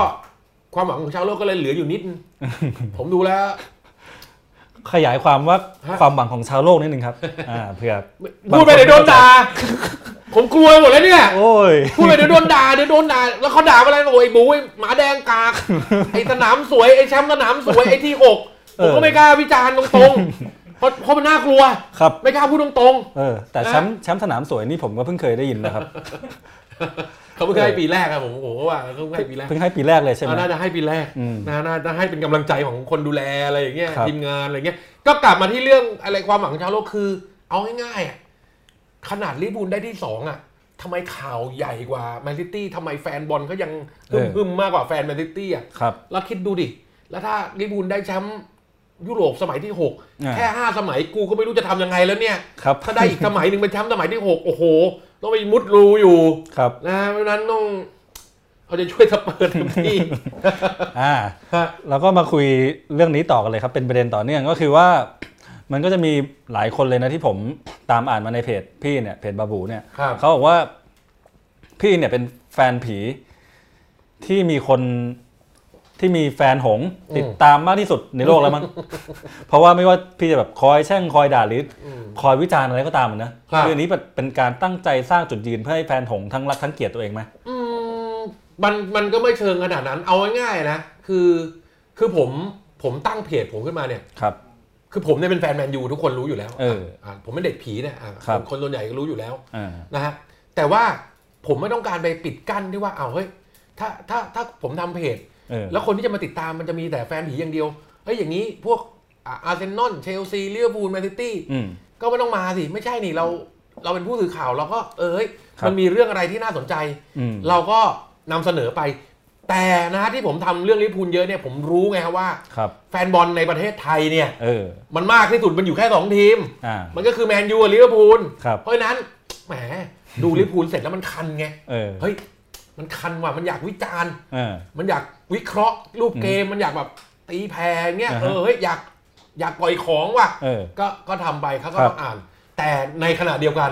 ด้วยความที่เราเป็นเด็กผี ครั มั บ นอดไม่ได้ อ่า ขอนิดนึงขอขออามสักหน่อย ขอขอแซะนิดนึง อ่า ขอแดกดัน ขอถากถางนิดนึงเวลานานๆจะได้ดีนึงก็เอาของกันบ้างเพราะว่า ถ้าเชียร์บอลเนี่ยนะฮะ ครับ ถ้าไปเชียร์เลยเดี๋ยวทีมใครทีมมันเชียร์กันไป อืม มันไม่สนุก ใช่ มัน ใช่ ต้องมีแบบมีแบบถากถางเพื่อนมั่งมีบลัฟกันมั่งมันเป็นเขาเรียกว่ามันเป็นสีสันของการเชียร์บอล ครับ แต่เด็กรุ่นใหม่ไม่ค่อยเข้าใจตรงจุดนี้ ใช่กำลังจะถาม อ่า พอดีว่าบางคนเนี่ยบัฟกันหนุกๆก็ เข้าใจก็โอเคนะ เข้าใจก็ แต่ โอเค บางคนเนี่ยมันเลยเถิดมากเล โอ้ ย โห นะ ไม่เข้าใจ โดยเฉพาะใน Facebook โซเชียลมีเดีย ก็เนี่ยพอพอมีโลกโซเชียลขึ้นมา ครับ มันเหมือนแต่ละคนเนี่ย มันไม่จำเป็นต้องเห็นหน้า ไม่จำเป็นต้องรู้ตัวตน ใช่ มันสามารถที่จะปล่อยสันดานดิบของตัวเองออกมา คือคือคือผมเนี่ย พยายามบอกนะฮะว่า ไม่เห็นด้วยเห็นต่าง ครับ ได้ เออ มาคุยกันดิด้วยเหตุด้วยผล ครับ อ่ามาคุยกันด้วยข้อมูลดิมาดู อืม มาคุยกันด้วยด้วยบทวิเคราะห์ดิว่าเอ้ยผมวิเคราะห์อย่างนี้คุณเห็นต่างคุณก็บอกมาดิแต่เวลาเรา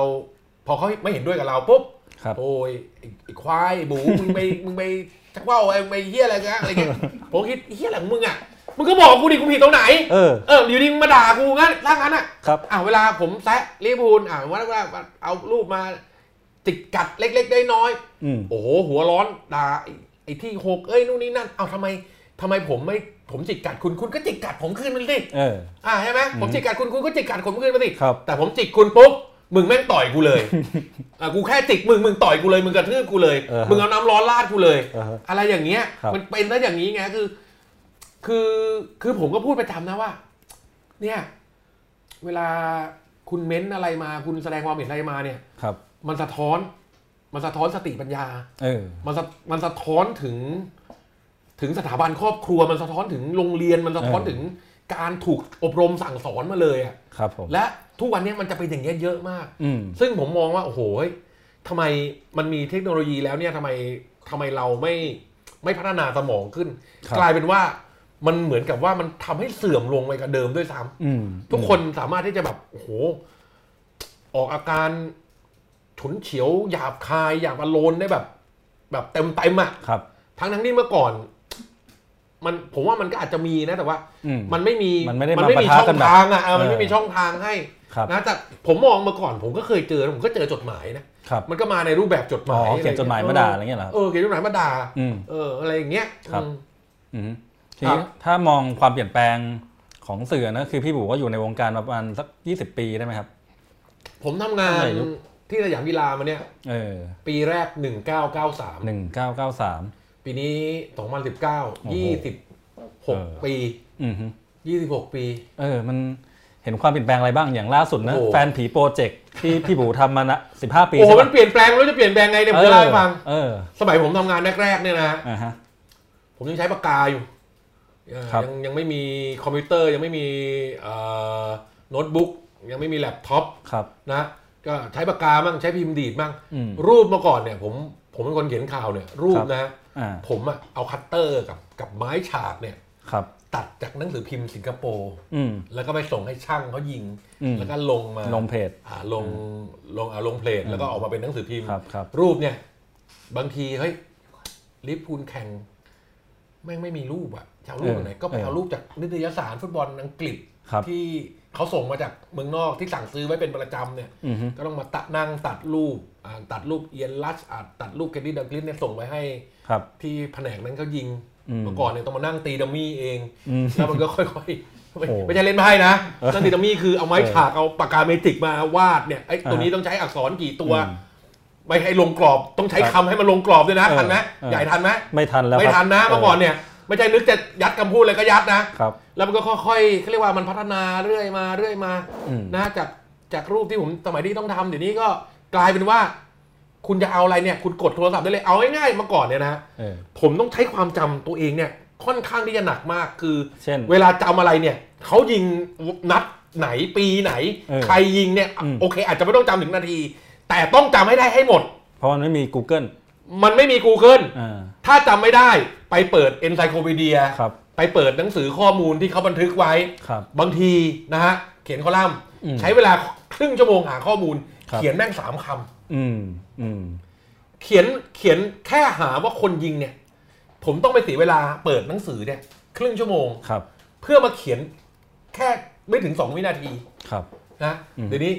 สบายแล้ว เออ แม่ง รูปก็ก๊อปวางได้เลย รูปก็ก๊อปวาง สิช ได้เลย อาครับ นะ จะหาข้อมูลเข้าคำนั้นได้เลยเข้าไปวิกิพีเดียเข้าไป ไม่รู้จะมีกี่เว็บไซต์ต่างๆ นานาสถิติข้อมูลทุกอย่างหาได้หมด ครับ มันก็ทำให้คนเนี่ย มันสบายขึ้น อืมฮึอืม แต่ความสามารถมันก็อาจจะลดลง ครับ ความเขาเรียกอะไรอะความจริงจัง นะฮะ ความเอาจริงเอาจังความทุ่มเทเนี่ยมันก็อาจจะ เออ ลดลงเพราะว่ามันง่ายขึ้นอ่ะ ครับ แต่ทีนี้ เห็นไหม ถ้าดูสิ่งหนึ่งที่ พี่บูยังทำอยู่อย่างต่อเนื่องนะ ก็คือการเขียนคอนเทนต์ที่มันยาว อืม ๆ ไม่ว่าจะอยู่ในเพจบอบูแฟนผีโปรเจกต์ อืม หรือในคอลัมน์ก็ตาม อืมอืม อืมคิดว่ามันยังเวิร์กอยู่จริงหรือหรือว่าแบบทำไมยังต้องเขียนยาวๆอยู่ คือคือเรื่องบางเรื่องเนี่ย อืม มันจะอธิบายภายในสองสามพารากราฟมันเป็นไปไม่ได้ไง ครับ มันต้องใช้ความละเอียด ครับ นะฮะแล้วบางทีเนี่ยผมเจอความเห็นประเภทบอกโถสุดท้ายมึงก็บอกว่ากากคำเดียวก็หมดเรื่อง เออ เนี่ยเห็นไหมมันแสดงสติปัญญาของไอ้คน ที่ ที่ที่ที่แสดงความเห็นมาแบบเนี้ย เออฮะ คือโอ้โหเฮ้ยกูเขียนให้มึงเนี่ยสามชั่วโมง อืม เพื่อไปหาข้อมูลจากตรงนั้นตรงนี้ แล้วก็ ครั ใช้ บ ความคิดของเรา ครับ วิเคราะห์มาว่าทำไมถึงเป็นอย่างนั้นทำไมถึงเป็นแบบนี้ ครับผม มึงมาสรุปให้กูเลยบอกกากคำเดียว เออ มันแสดงให้เห็นในสมองมึงมีแค่นั้นจริงๆ อืม แล้วคนมึงเสพมึงเสพได้แค่นั้นจริงๆมึงต้องการเสพแค่คำว่ากากแค่นั้นเองเหรอ อยู่ดีๆผมเขียนแมนยูฤดูกาลนี้ล้มเหลว เพราะกาก กากโพงเฮ้ยเคียมงให้กูเขียนแค่นี้เหรอวะ เออ นี่กูไม่ต้องทำงานนี้กูไม่ต้องเป็นบอหมูดิวะ เออ ไอ้เหี้ยเออ เนี่ยก็เป็นได้อย่างเงี้ย ครับ นะเพราะฉะนั้นผมเลยต้องพยายามอนุรักษ์ไอ้เรื่องตรงนี้ไว้ก่อน อือฮึ พยายามที่จะเขียนอะไรที่มันมีสาระบวกความบันเทิงไว้ ให้ให้ให้ให้คนมันอ่าน เพราะว่า ครับ คนไทยมันอ่านหนังสือน้อย อ่านหนังสือน้อยเนี่ย แย่แล้วนะฮะ ครับ อ่านหนังสือน้อยคืออ่านไม่จบแย่แล้วนะครับ ยาวไม่อ่าน เออ อ่านแล้วแบบไม่มีสมาธิอ่านอ่านอ่านน้อยแย่แล้ว ครับ แต่คนไทยอ่านไม่ละเอียดไม่อ่านระหว่างบรรทัดอีก อืม คือบางทีเนี่ย ผมเตือนไว้เลยนะ เวลาผมเขียนคอลัมน์บอกเอ้ย ครับ ก่อนจะเม้นต์นะ อืม อ่านให้ละเอียดก่อนนะ อ่า เพราะว่าผมวางกับดักไว้หลายจุด อ่า บางทีมึงอ่านไปเหมือนเผินให้บูมพลาดแล้วอะไรเงี้ย เออ กูไม่ได้พลาด อ่า กูกูกูวงเล็บไว้แล้ว กูกูใส่ข้อมูลตรงนั้นไว้แล้ว ครับ เพราะฉะนั้นก่อนจะด่ากูเนี่ยอ่านให้ละเอียดก่อน ครับ เอออ่านให้ละเอียดแล้วค่อยมาคุยกันแล้วค่อยมาถกเถียงกันว่าเอ้ยมันเป็นยังไงอะไรยังไงอะไรอย่างเงี้ย อ่าฮะ นะฮะ พูดง่ายๆคือว่า เวลาพี่หมูจะเขียนอะไรโดยเฉพาะอันยาวๆเนี่ยนะมีหลักทุกครั้งไม่ใช่ว่าสุ่มสี่สุ่มห้าก็ด่าด่าด่าด่า อืม หรือว่า อืม จะเสียดสีอะไรก็เอาหนุก ใช่ ๆมีหลักการหมด ใช่ ครับ นะฮะอืม โอเคอ่ะงั้นเดี๋ยวพาร์ทต่อไปเอ่อทีมงานบอกมาว่ามีคำถามเข้ามาค่อนข้างเยอะครับพี่หมู ครับ งั้นเดี๋ยวเรามาลองมาไล่ดูกันเลยดีกว่า เออนี่หมาแดงกากอะไรอย่างเงี้ยแม่คำถามหมาแดงกากไม่เอานะ อ่าให้ลองทำนายเล่นๆ คุณบอบูคิดว่าแชมป์พรีเมียร์ฤดูกาลหน้าคือทีมอะไรครับ คือคือผมทำนายล่วงหน้าไปตั้งแต่ลิเวอร์พูลพลาดแชมป์ในเกมสุดท้ายของพรีเมียร์ลีก ครับ นะแล้วก็ผมใช้หลักการทำนายเนี่ย ใช้เหตุผลใช้ข้อมูลเนี่ยเต็มที่ ผมโยงไปถึงแมนเชสเตอร์ยูไนเต็ดในฤดูกาล 2011-2012 ครับ ฤดูกาลนั้นเนี่ยแมนยูบี้กับแมนเชสเตอร์ซิตี้นะครับ ครับ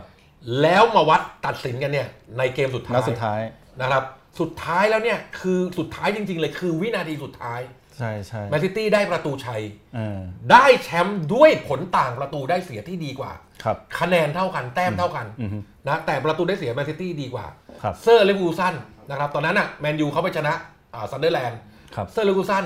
อ่าเดี๋ยวพวกเรานิดนึงพอแมนยูชนะซันเดอร์แลนด์แล้วเนี่ย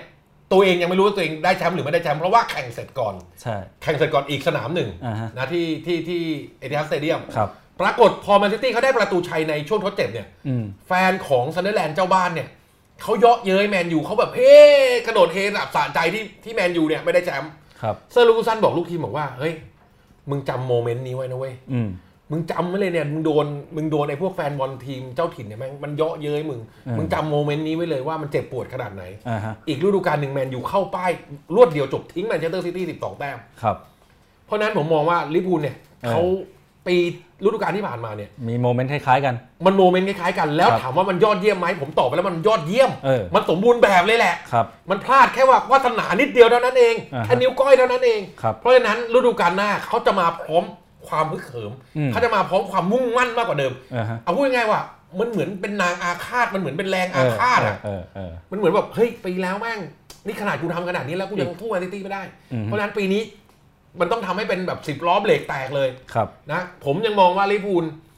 จะได้แชมป์ฤดูกาลหน้า ครับ ถามว่าแมนซิตี้มาตรฐานสูงอยู่ไหมสูงอยู่ อ่า เพียงแต่ว่านะครับ ผมมองว่าที่ลิเวอร์พูลยังยังน่าจะได้แชมป์มากกว่าแมนซิตี้เพราะว่าตามธรรมชาติของนักบอลเนี่ย อืม ได้แชมป์มาแล้วสองสมัย อ่า ความมุ่งมั่น แรงผลัก แรงผลัก มันลด ดัน ลง มันจะลดลงแรงจูงใจมันจะลดลง ครับ ไปตามธรรมชาติ ครับ แต่ถามว่าแมนซิตี้ยังน่ากลัวอยู่ไหมยังมาตรฐานอยู่ไหมเขาแสดงให้เห็นแล้วว่าสองฤดูกาลเขาได้ 198 คะแนน เพราะฉะนั้นแต้มเฉลี่ยเขาเนี่ย 99 แต้มต่อฤดูกาลน่ะ อืมอื ใช่ไหมเพราะฉะนั้น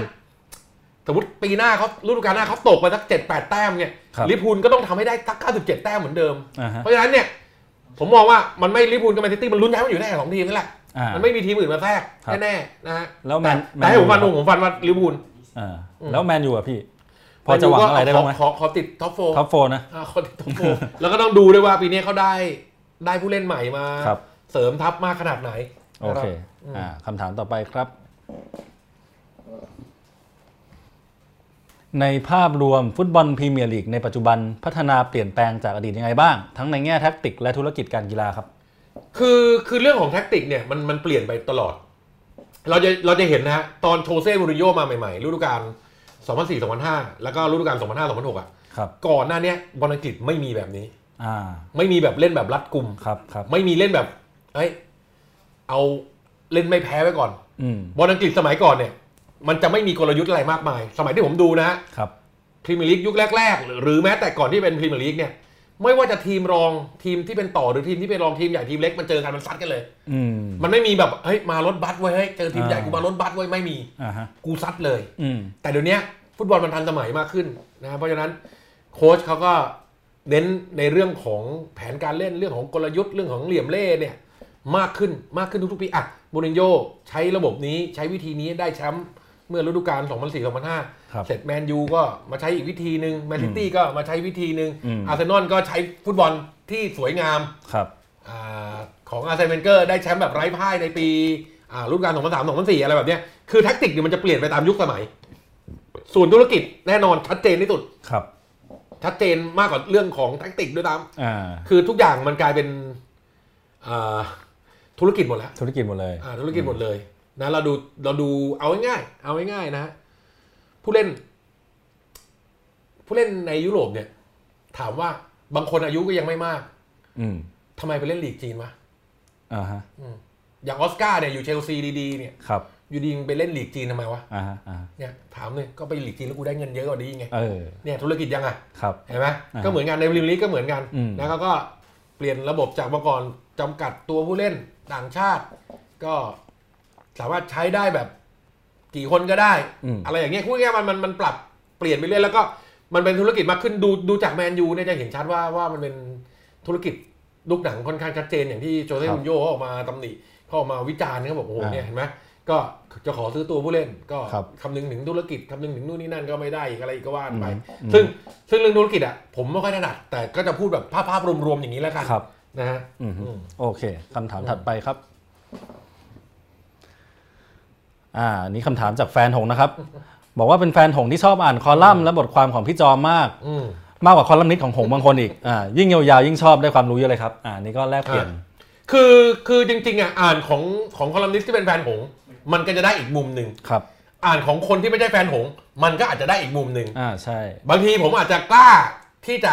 ทัดลิเวอร์พูลเต็มๆที่เขาผิดพลาดมากกว่า หรือกล้าที่จะชื่นชมมากกว่า แฟนที่เขาเป็นคอลัมนิสต์ที่เขาเป็นแฟนลิเวอร์พูลบางทีบอกเอ้ยกูไม่กล้าชมอ่ะเดี๋ยวหาว่ากูลำเอียง ครับ กูไม่กล้าด่าเดี๋ยวหาเดี๋ยวหาว่ากูด่าทีมตัวเองอะไรอย่างเงี้ย เออเออเอ แต่ อ ผมเนี่ย ก็พูด ซัด ง่ายๆ ได้ ว่า เต็ม มันหมายความว่ามันเห็นอะไรก็ว่า ก็ว่ากันไป ก็ว่ากันไปตาม เออ ที่เห็น ครับ อ่าอย่างนั้นนะครับ ๆโอเค ครับคำถามต่อไปครับ เมืองทองจะตกชั้นไหมครับ อยากให้วิเคราะห์เมืองทองหน่อย ว่าเกิดอะไรจากตอนแรกที่ลุ้นแชมป์แล้วหล่นมาอยู่บ้วย อ่า เรื่องเมืองทองเนี่ยนะเอาคำถามเอาคำถามก่อนที่จะถามว่าก่อนที่จะตอบว่าตกชั้นหรือเปล่า ครับ ผมจะวิเคราะห์เรื่องว่ามันเกิดอะไรขึ้นก่อน เออเออ นะฮะคือปัญหาของเมืองทองเนี่ยมันเกิดขึ้นเนี่ย มันไม่ใช่เพิ่งเกิดเมื่อฤดูกาลนี้ นะฮะ มันเกิดมาตอนที่เมืองทองเนี่ยพีคขึ้นมานะฮะ ครับ ได้แชมป์ครั้งล่าสุดเนี่ย มีนักเตะหลักอย่างธนาทิพย์สงกระสิน อืมอืม นะอย่างอ่าธีรทรบุญมาทัน ครับ อย่างธีรศิลป์แดงดาในช่วงที่ที่กำลังอ่าพีคพีค พีคอยู่ อ่าผู้หลักประตูมีกวินธรรมสัจจานันท์ ครับ นะฮะซึ่งก็ถือว่าเป็นผู้หลักดีผู้หลักตูที่ดีที่สุด เราจะเห็นว่าหลังจากที่เขาปล่อยนักเตะตัวหลักเหล่านี้ไปให้เจลีกญี่ปุ่น ไปให้ทีมในญี่ปุ่นเนี่ย ครับ นั้นหนึ่งแล้วนะฮะตัวที่มาแทนเนี่ย ตัวที่มาทดแทนเนี่ย ฝีเท้ามันเหลื่อมล้ำกัน อืม นึกออกไหมเอาง่ายๆยกตัวอย่างง่าย ๆ อย่างอย่างผู้หลักประตูเนี่ย ตั้งแต่กวินทำสัจจานันท์ไปเนี่ย ยังหาผู้หลักประตูที่ดีที่สุด ที่ลงตัวที่สุดไม่ได้เลย อืมฮึ นะแม้ ครับ กระทั่งแบบนี้เอาดังวานลำมาก็ยังยังตอบคำตอบได้ไม่ชัดเจนขนาดนั้น อืม นะไม่มีตัวทำเกมอย่างชนาทิพย์สงกระสิน ครับ มันก็ไม่มีใครแล้ว อ่าฮะโอเค เมื่อกี้เราคุยค้างไว้ที่เรื่องเมืองทองครับพี่หมู เรื่องของเมืองทองนะ อ่า คือคือเมื่อกี้ผมบอกว่า พอไปเสียผู้เล่นที่เป็นกำลังหลักนะฮะแล้วพอมาได้ตัวตัวแทนเนี่ย ครับ ฝีเท้ามันไม่เท่าเดิม มันก็เกิดความเหลื่อมล้ำแล้วเห็นว่า ครับ เมืองทองเนี่ย ไม่ไม่ได้ลุ้นแชมป์เนี่ยไม่ใช่ว่าไม่ใช่ว่ามันหนีตกชั้นปีนี้นะครับ ฤดูกาลที่แล้วก็ไม่ได้ลุ้นแชมป์ อืม นะครับ แล้วพอฤดูกาลเนี้ยนะฮะเสียตัวผู้เล่นเพิ่มไปอีกนะครับ เสียวิงอ่าไม่ใช่เสียฟูลแบ็กทั้งสองข้างไปอีกเสียพิรพัฒน์โนจยาเสียทิกซองโดไป อืม นะ ไปเอาเด็กขึ้นมา ฝีเท้าก็ไม่เท่าเดิม ครับ ไปดึงเอ่อธีรศิลป์แดงดากลับมาจากฮิโรชิมาก็กลายเป็นช่วงขาลงของมุ้ยเขา ครับ เขาฟอร์มตก อืม เขาฟอร์มตกพอดี อืม มันก็มาประดังเข้าใส่ในปีนี้ ครับ ผมดูเมืองทองเล่นเนี่ย เกมรับรั่วมาก อืม ปีที่แล้วเนี่ยแผงแบ็คโฟร์นะฮะ กับปีนี้เปลี่ยนใหม่หมดเลย ครับ รวมถึงผู้หลักประตูด้วย ครับ คือมันเปลี่ยนแปลงกระทันหันเกินไป อืม ปีแล้วแบ็คขวาเป็นนิตตองโด แบ็คซ้ายเป็นพิรพัฒน์โนชยา เซนเตอร์แบ็คเป็น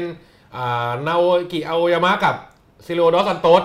นะนี่คือแผงแบ็คโฟร์ ครับ ปีนี้เปลี่ยนทั้งแผงเลย อืม ปีแล้วผู้หลักประตูไม่ใช่คนนี้ ปีนี้ก็เปลี่ยนผู้หลักประตูอีก ครับ เพราะฉะนั้นมันเปลี่ยนเร็วเกินไป อ่า แล้วเกมรับเนี่ยมันเห็นเลยว่ามันรั่ว ค นะ รับ เกมรับเนี่ยมันรั่วมันเสียประตูง่าย อืม แล้วพอไปดูเกมรุกโอ้โหหนักกว่าเดิมอีกเกมรุก 11 นัดยิงได้ 8 ประตูอ่ะ อ่า คือเฉลี่ยลูกนัดหนึ่งไม่ถึงยิงได้ไม่ถึงหนึ่งประตูอ่ะ ครับ พอเกมรับมันแย่ เกมลุกมันก็แย่ตามนะครับ เพราะว่ายิ่งคุณโดนนำยิ่งคุณเสียประตู คนเป็นนักฟุตบอลเนี่ยสมมติเป็นทีมอ่าเป็นตัวรุกเนี่ย ครับ พอไอทีมตัวเองเสียประตูโอ้โหเหนื่อยกูอีกละเดี๋ยวกูต้อง เออเอ อ่า อ เนี่ยมันท้ออ่ะมันพูดง่ายๆมันท้ออ่ะมันครัใช้บ คำว่าท้ออ่ะพูดง่ายๆนะมันก็มันก็เลยปัญหามันก็คืออยู่อยู่ตรงจุดเนี้ยแล้วก็พอโค้ชใหม่มานะครับเปลี่ยนโค้ชตอนแรกก็ใช้โค้ชต่างชาติอยู่ใช่ไหมฮะแล้วก็มาเป็นโค้ชไทย โค้ชไทยอย่างโค้ชเบสเนี่ย อ่า ถามผมนะ ผมว่าแกแกมีดี แกมีฝีมือ ครับ เพียงแต่ว่าชื่อชื่อเสียงของแกเนี่ย อืม มันไม่พอที่จะทำให้ให้นักฟุตบอลเนี่ย เชื่อฟังหรือเกรงกลัวก็ไม่รู้ อันนี้ผมวิเคราะห์ของผมเองนะ ความจริงเป็นอย่างนั้นหรือเปล่าไม่รู้ อ่าฮะ นึกออกไหมฮะความจริงเป็นอย่างนั้นหรือเปล่าไม่รู้ แต่ผมมองว่าเอ้ย เรื่องบารมี อ่าเรื่องบารมี อืม บารมีไม่ถึงเว้ย ครับ เหมือนเอาง่ายๆเหมือนเปลี่ยนอยู่ดีเปลี่ยนจากเซอร์แล้วกูซ่ามาเป็นเดวิดมอยอ่ะ อ่า อย่างนั้นอ่ะ อ่าฮะ เฮ้ยนักบอลก็อาจจะแบบเฮ้ยอย่างนี้กูกูก็เล่นของกูเองดีกว่าไหมหรืออะไรอ่ะ ครับ พอเปลี่ยนเป็นโค้ชเกาหลีนะโค้ชเกาหลี ผมดูนะก็ตอนแรกก็เข้าใจว่าน่าจะดีขึ้นเอ้ยมาจากเกาหลีเป็นเทรนด์ใหม่เดี๋ยวนี้เขาใช้แบบเวียดนามเขาใช้โค้ชเกาหลีกันน่าจะดีขึ้น อืม ผมดูแล้วก็ ก็ก็ในเมื่อหลังรั่วในเมื่อหลังเสียประตูง่ายอะแล้วคุณยังซื้อตัวใหม่ไม่ได้อะ อืม ทำไมคุณไม่ใช้วิธีการอ่ะ อ่า เมื่อกี้อย่างเมื่อกี้ที่คุยกับใหญ่เรื่อง เออ เรื่องโจเซ่มูรินโญ่อะว่า อ่าฮะ หลังแมนยูไม่ดี เออ แบ็คกูก็อยากขึ้นเลย อืม ดื้อน้ำต่ำนี่ อ่าฮะ ต้องไปลุกสิ ครับ เล่นแบบเป็นทีมหนีตกชั้นได้ไหม อืม ก็ไม่ได้อีกเดี๋ยวเสียเสียฟอร์ม อ่า เสียชื่อของทีม ครับ เพราะว่าด้วยขนาดขนาดความด้วยความเป็นเมืองทองเนี่ย เออ มึงจะไปเล่นเกมรับ ไปรอโต้กลับกับคู่แข่งในระดับต่ำหวานเป็นไปไม่ได้ อ่า ใช่ไหมมันก็ต้องลุกใส่แต่เกมลุกก็ไม่ดี ครับ เกมรับก็เสียประตูง่ายถามว่าจะตกชั้นไหมผมบอกให้เลยว่า ที่ผมดูมาเนี่ย11นัดที่ผ่านมาเนี่ย ครับ โอกาสสูงแล้ว อ่า คือมันยังหาจุดเปลี่ยนไม่ได้เลย ครับ เพราะว่าเกมลุกไม่มีการประสานงานกันเลย อืม นะมีธีรสินแดงดา มีเฮเบอร์ตี้อ่ามีอองทูอองทูฝีเท้าก็ไม่ถึงเอาพูดตรง อ่า ๆนะมีอดิศักดิ์ไกรสอน ครับ เวลาเล่นเนี่ย ไม่ค่อยประสานงานกัน ไม่ค่อยประสานงานไม่ทำชิ่งไม่สอดประสานกัน อืม ต่างคนต่างเล่น ครับ อ่าเดี๋ยวไอ้เฮเบอร์ตี้แม่งก็เลี้ยงงุ้นงุ้นงุ้นงุ้นไอ้มุ้ยไม่ได้บอลก็สายหน้า อืม อะไรอย่างเงี้ยเราเห็นอาการแล้วเรารู้สึกว่า ไม่น่าไหว มันไม่ไม่ธรรมดา อ่าฮะอ่าฮะ แต่ผมยังมองว่า ถ้าหาจุดเปลี่ยนได้เร็วๆเนี่ย มันยัง อืม มันมันยังเวลามันยังเหลือเยอะ เออ น้ำยังเหลืออีกประมาณ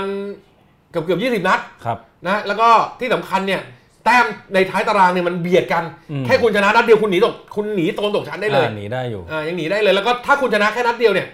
ความมั่นใจคุณอาจจะกลับคืนมาอีกครั้งหนึ่ง ครับ นะอาจจะเล่นด้วยความมั่นใจมากขึ้น อืม ผมยังเชื่อว่าไม่ตกชั้น ยังเชื่อ ครับ ว่าไม่ตกชั้น ยังเชื่อว่าดีเกินกว่าที่จะตกชั้น ครับ เออ อืมฮึโอเคคำถามถัดไปครับ อยากให้ชวนเปรียบเทียบบอลลีกอังกฤษ เยอรมัน อิตาลี สเปน ว่าแต่ละที่มีลักษณะเด่นอะไรที่ต่างกันอย่างไร อืม โยงกับวัฒนธรรมของประเทศนั้นๆยังไงบ้าง ครับ ครับ ก็แต่ละฟุตบอลลีกในยุโรปเนี่ยมันค่อนค่อนข้างมีเอกลักษณ์ของตัวเองค่อนข้างชัดเจน อ่าฮะ นะอย่างอังกฤษเนี่ยถ้าเปรียบเป็นหนังเนี่ยถ้าฟุตบอลอังกฤษถ้าพรีเมียร์ลีกถ้าเปรียบเป็นหนังเนี่ย ครับ นี่คืออเวนเจอร์นี่คือแอคชั่นหนัง อ่า แอคชั่นหนังบรูซวิลลิส ครับ อะไรอย่างเงี้ยคือหนังแอคชั่นคือเอามัน ครับ นะแต่ละทีมเล่นกันเนี่ยยิงกันเยอะ อืม นะแล้วก็เกิดอ่าเขาเรียกว่าพลิกผันได้ อ่า ตลอด มี เว ดรา ลา มีดราม่าอยู่เรื่อยๆ มีดราม่าอยู่เรื่อยๆนะครับรูปแบบการเล่นก็ไม่ชัดเจนแล้วแต่ละทีม ครับ อ่าอาร์เซนอลก็อย่างหนึ่ง อืม แมนซิตี้ก็อย่างหนึ่ง ครับ ลิเวอร์พูลก็อย่างหนึ่งทีมท้ายตารางก็เล่นอีกอย่างหนึ่ง ครับ แต่ไปดูสเปน อ่า เขาจะเล่นคล้ายๆกัน อ๋อ เขาจะเล่นบอลอ่าบอลเหมือนทีมชาติอ่ะเอาพูดง่ายๆ อ่า อ่าดูลาลิกาของสเปนเนี่ยบอลก็เหมือนทีมชาติสเปน ครับ เขาจะเคาะบอลกันเคาะบอลกันตามช่องเขาจะไม่เน้นพละกำลังเขาจะไม่โยนบอลเข้าใส่ อืม อ่าไปดูอิตาลีเขาก็จะเล่นแบบอ่าตีหัวเข้าบ้านแต่ละทีม ครับ ก็จะเน้นแท็กติก เน้นอ่ารูปแบบการเล่นที่ค่อนข้างระมัดระวัง อืม เล่นแบบเพลย์เซฟเพราะฉะนั้นมันจะสังเกตได้ว่าถ้าคุณดูบอลอิตาลีเนี่ยคุณจะรู้สึกเลยว่าเมื่อไหร่แม่งจบวะ อ๋อ เฮ้ยแม่งไม่หนุกเลยว่ะ ไม่หนุกเท่าไหร่ เออ อืมฮึ ถ้าไม่ใช่ยูเวนตุสไม่ใช่ทีม ครับ ใหญ่เนี่ย ครับอ่าฮะ ไปดูทีมเล็กเอาเล่นกันเนี่ย อืม มันก็อาจจะไม่สนุก อ่าฮะ เหมือนกันเยอรมันนะฮะรูปแบบเขาก็จะเหมือนทีมชาติเยอรมันนี่แหละ อืม อ่าเพราะว่าเขาก็จะเล่นเป็นฟุตบอลที่มีระบบอ่าพูดอย่างนี้แล้วกันฟุตบอลบุนเดสลิกาก็เป็นบอลที่มีระบบ อ่าฮะ มีระเบียบมีแบบแผน อืม แต่ถ้าจะเอาความสนุกสนานแล้วเนี่ย มันยังสู้บอลพรีเมียร์ลีกไม่ได้ ครับ และที่สำคัญบอลสเปนบอลเยอรมันบอลอิตาลีเนี่ยกลายเป็นบอลผูกขาด อ๋อ ยูเวนตุสได้แชมป์มาแปดสมัย ครับ บอลสเปน บาร์เซโลนากับ มาดริด มาดริดผัดกันอยู่แค่ 2 ทีม ครับ บาเยร์นอ่าบุนเดสลิกาเยอรมัน อืม บาเยร์นมิวนิกผูกขาดอย่างเดียวเลย เออ เพราะว่าเขาตัดเขาเรียกว่าเขาตัดบนตัดล่างคู่แข่งหมดเลย อืม นะคือดอร์ทมุนด์ดีขึ้นมา ครับ บาเยร์นทำไงไหมฮะเวลาดอร์ทมุนด์บี้บี้แชมป์กับอ่าบาเยร์นขึ้นมาคือพูดง่ายๆว่าเหิมเกริม อืม ทำตัวมาเป็นคู่แข่งของมหาอำนาจลูกหนังเยอรมัน อ่าฮะ บาเยิร์นทำไงรู้ไหมฮะ ซื้อตัว ถูก ต้อง กูเอาทีมมึงกันแหละ เออ กูตัดทีมมึงเลย ดึงมาเลย อ่าดึงมาทีมมึงกันแหละกูเอามาให้หมด แล้วทีนี้ใครจะไปสู้อ่ะ อ่าอ่าฮะ ใช่ไหมฮะ ครับ เนี่ยก็เรื่องวัฒนธรรมก็เนี่ยมันก็มันก็จะเป็นอย่างนี้ยอ่ะเห็นไหมมันก็สเปนเขาก็สวยงามอิตาลีเขาก็เจ้าเล่ห์อ่าเป็นไงอิตาลีเขาคนเจ้าเล่ห์อยู่แล้ว อืม แล้วเยอรมันเขาเป็นคนมีระเบียบวินัย เออ เขาก็เนี่ยเขาก็สะท้อน เน้นระบบอะไรว่าไป เเป็นเป็น ครับ วัฒนธรรมบอลไทยก็เหมือนหนังไทยเออ ยังไงครับ จะน้ำเน่าหน่อย อ่า เออ อ่าฮะ เออประมาณนั้น เออ อืม โอเคครับคำถามต่อไป คิดยังไงกับอาจารย์ยังที่ยังเป็นกับทันทีมต่อ อาจารย์ยังคือแอชลี่ยัง เออเขาด่ากันเยอะ า นะฮะเพราะว่าก็ไม่คิดไงเพราะว่าเอาแล้วจะให้ใครล่ะ อ่า ก็ไอ้นี่มันอาวุโสที่สุดแล้วนะครับ อาวุโสที่สุดแล้วก็ ๆอืม คือคือคือพูดถึงแมนยูเนี่ย แล้วเราไปนึกถึงกับตันทีมคนที่ผ่านๆมา อ่ะอย่างรอยคีนเนี่ยมันชัดเจน ครับ อย่างแกรี่เนวิลเนี่ยชัดเจน ลูนี่ อ่าอย่างเวย์นรูนี่เนี่ยก็ชัดเจน ครับ แต่พอหมดรูนี่ไปเนี่ยเห็นไหมมันไม่มีตัวที่แบบเอ้ยมึงเล่นอะไรวะเฮ้ยสู้หน่อยดิเฮ้ย อ่า เอ้ยมึงทำอะไรวะเฮ้ยมึงมึงก้มหน้าอยู่ได้อะไรเงี้ยมันไม่มีละ ครับ นะอาจารย์ยังถามว่าอาจารย์ยังได้ไหม ก็ไม่ผ่าน ยังไม่ได้นะ ไม่ได้ า คือกับตันทีมเนี่ย คุณสมบัติสำคัญคือ คุณต้องเป็นผู้นำ อ่า นะความเป็นผู้นำคือคุณเนี่ยต้องกระตุ้นลูกทีมให้ตู้ ครับ มีปัญหากับเพื่อนอามีปัญหากับคู่แข่งมีปัญหากับผู้ตัดสิน คุณต้องเป็นคนนำคุณต้องเป็นคนเคลียร์ ครับ คุณต้องเป็นคนปกป้องลูกทีม ครับ มีปัญหากับผู้จัดการทีม คุณต้องออกตัวแทนลูกทีม อืม อะไรอย่างเงี้ย อืม อาจารย์ยังมันไม่รู้นะมันเป็นได้ก็ไม่รู้บุคลิกมันไม่ใช่ อ่าฮะ เอ่อบุคลิกมันไม่เป็นผู้นำ ครับ นะแมนยูชุดนี้ผมมองอ่ะ อืม ไม่ไม่มีใครน่าจะไม่มีใครเป็นมีบุคลิกของผู้นำเลย อ่าฮะ แม้แต่ไอปอบ็อกบาเองเนี่ย เออ วัน ที่ วัน มี มึงก็ไปตัดผม มึงก็ไปเด่นดิ้นอะไรอะไรของมึงเป็นผู้นำเฮียอะไรของมึงเนี่ย เออ เออใช่ไหมฮะ อ่าฮะ ไม่มีเลยอ่ะ ครับ เออ อืมโอเคคำถามถัดไปให้พี่ เออ หมูลองพูดถึงบทบาทของ VAR หน่อยครับ ว่าในฤดูกาลหน้าเนี่ยมันจะลดความสนุกลงไปอีกหรือเปล่า อันนี้ขอท้าความนิดนึง คือตอนที่เขาจะใช้ VR นะฮะเขาจะใช้เนี่ยไอ้ครั้งแรกในฟุตบอลโลกที่ผ่านมาหรือ ครับ อะไรก็ตามแต่เนี่ยที่เขาเอาเทคโนโลยีนี้มาใช้เนี่ย ผมเนี่ยต้องบอกก่อนผมเป็นคนรุ่นอนาล็อก ผมเป็นคนรุ่นเก่า ครับ ผมไม่เห็นด้วยกับเทคโนโลยีในการเอามาช่วยตัดสิน อันนี้เท้าความก่อนนะ ครับ ถามว่าทำไมผมไม่เห็นด้วยกับ การเอาเทคโนโลยีมาช่วยตัดสิน ผมมองว่าความผิดพลาดของผู้ตัดสินเนี่ยไม่คือความดราม่า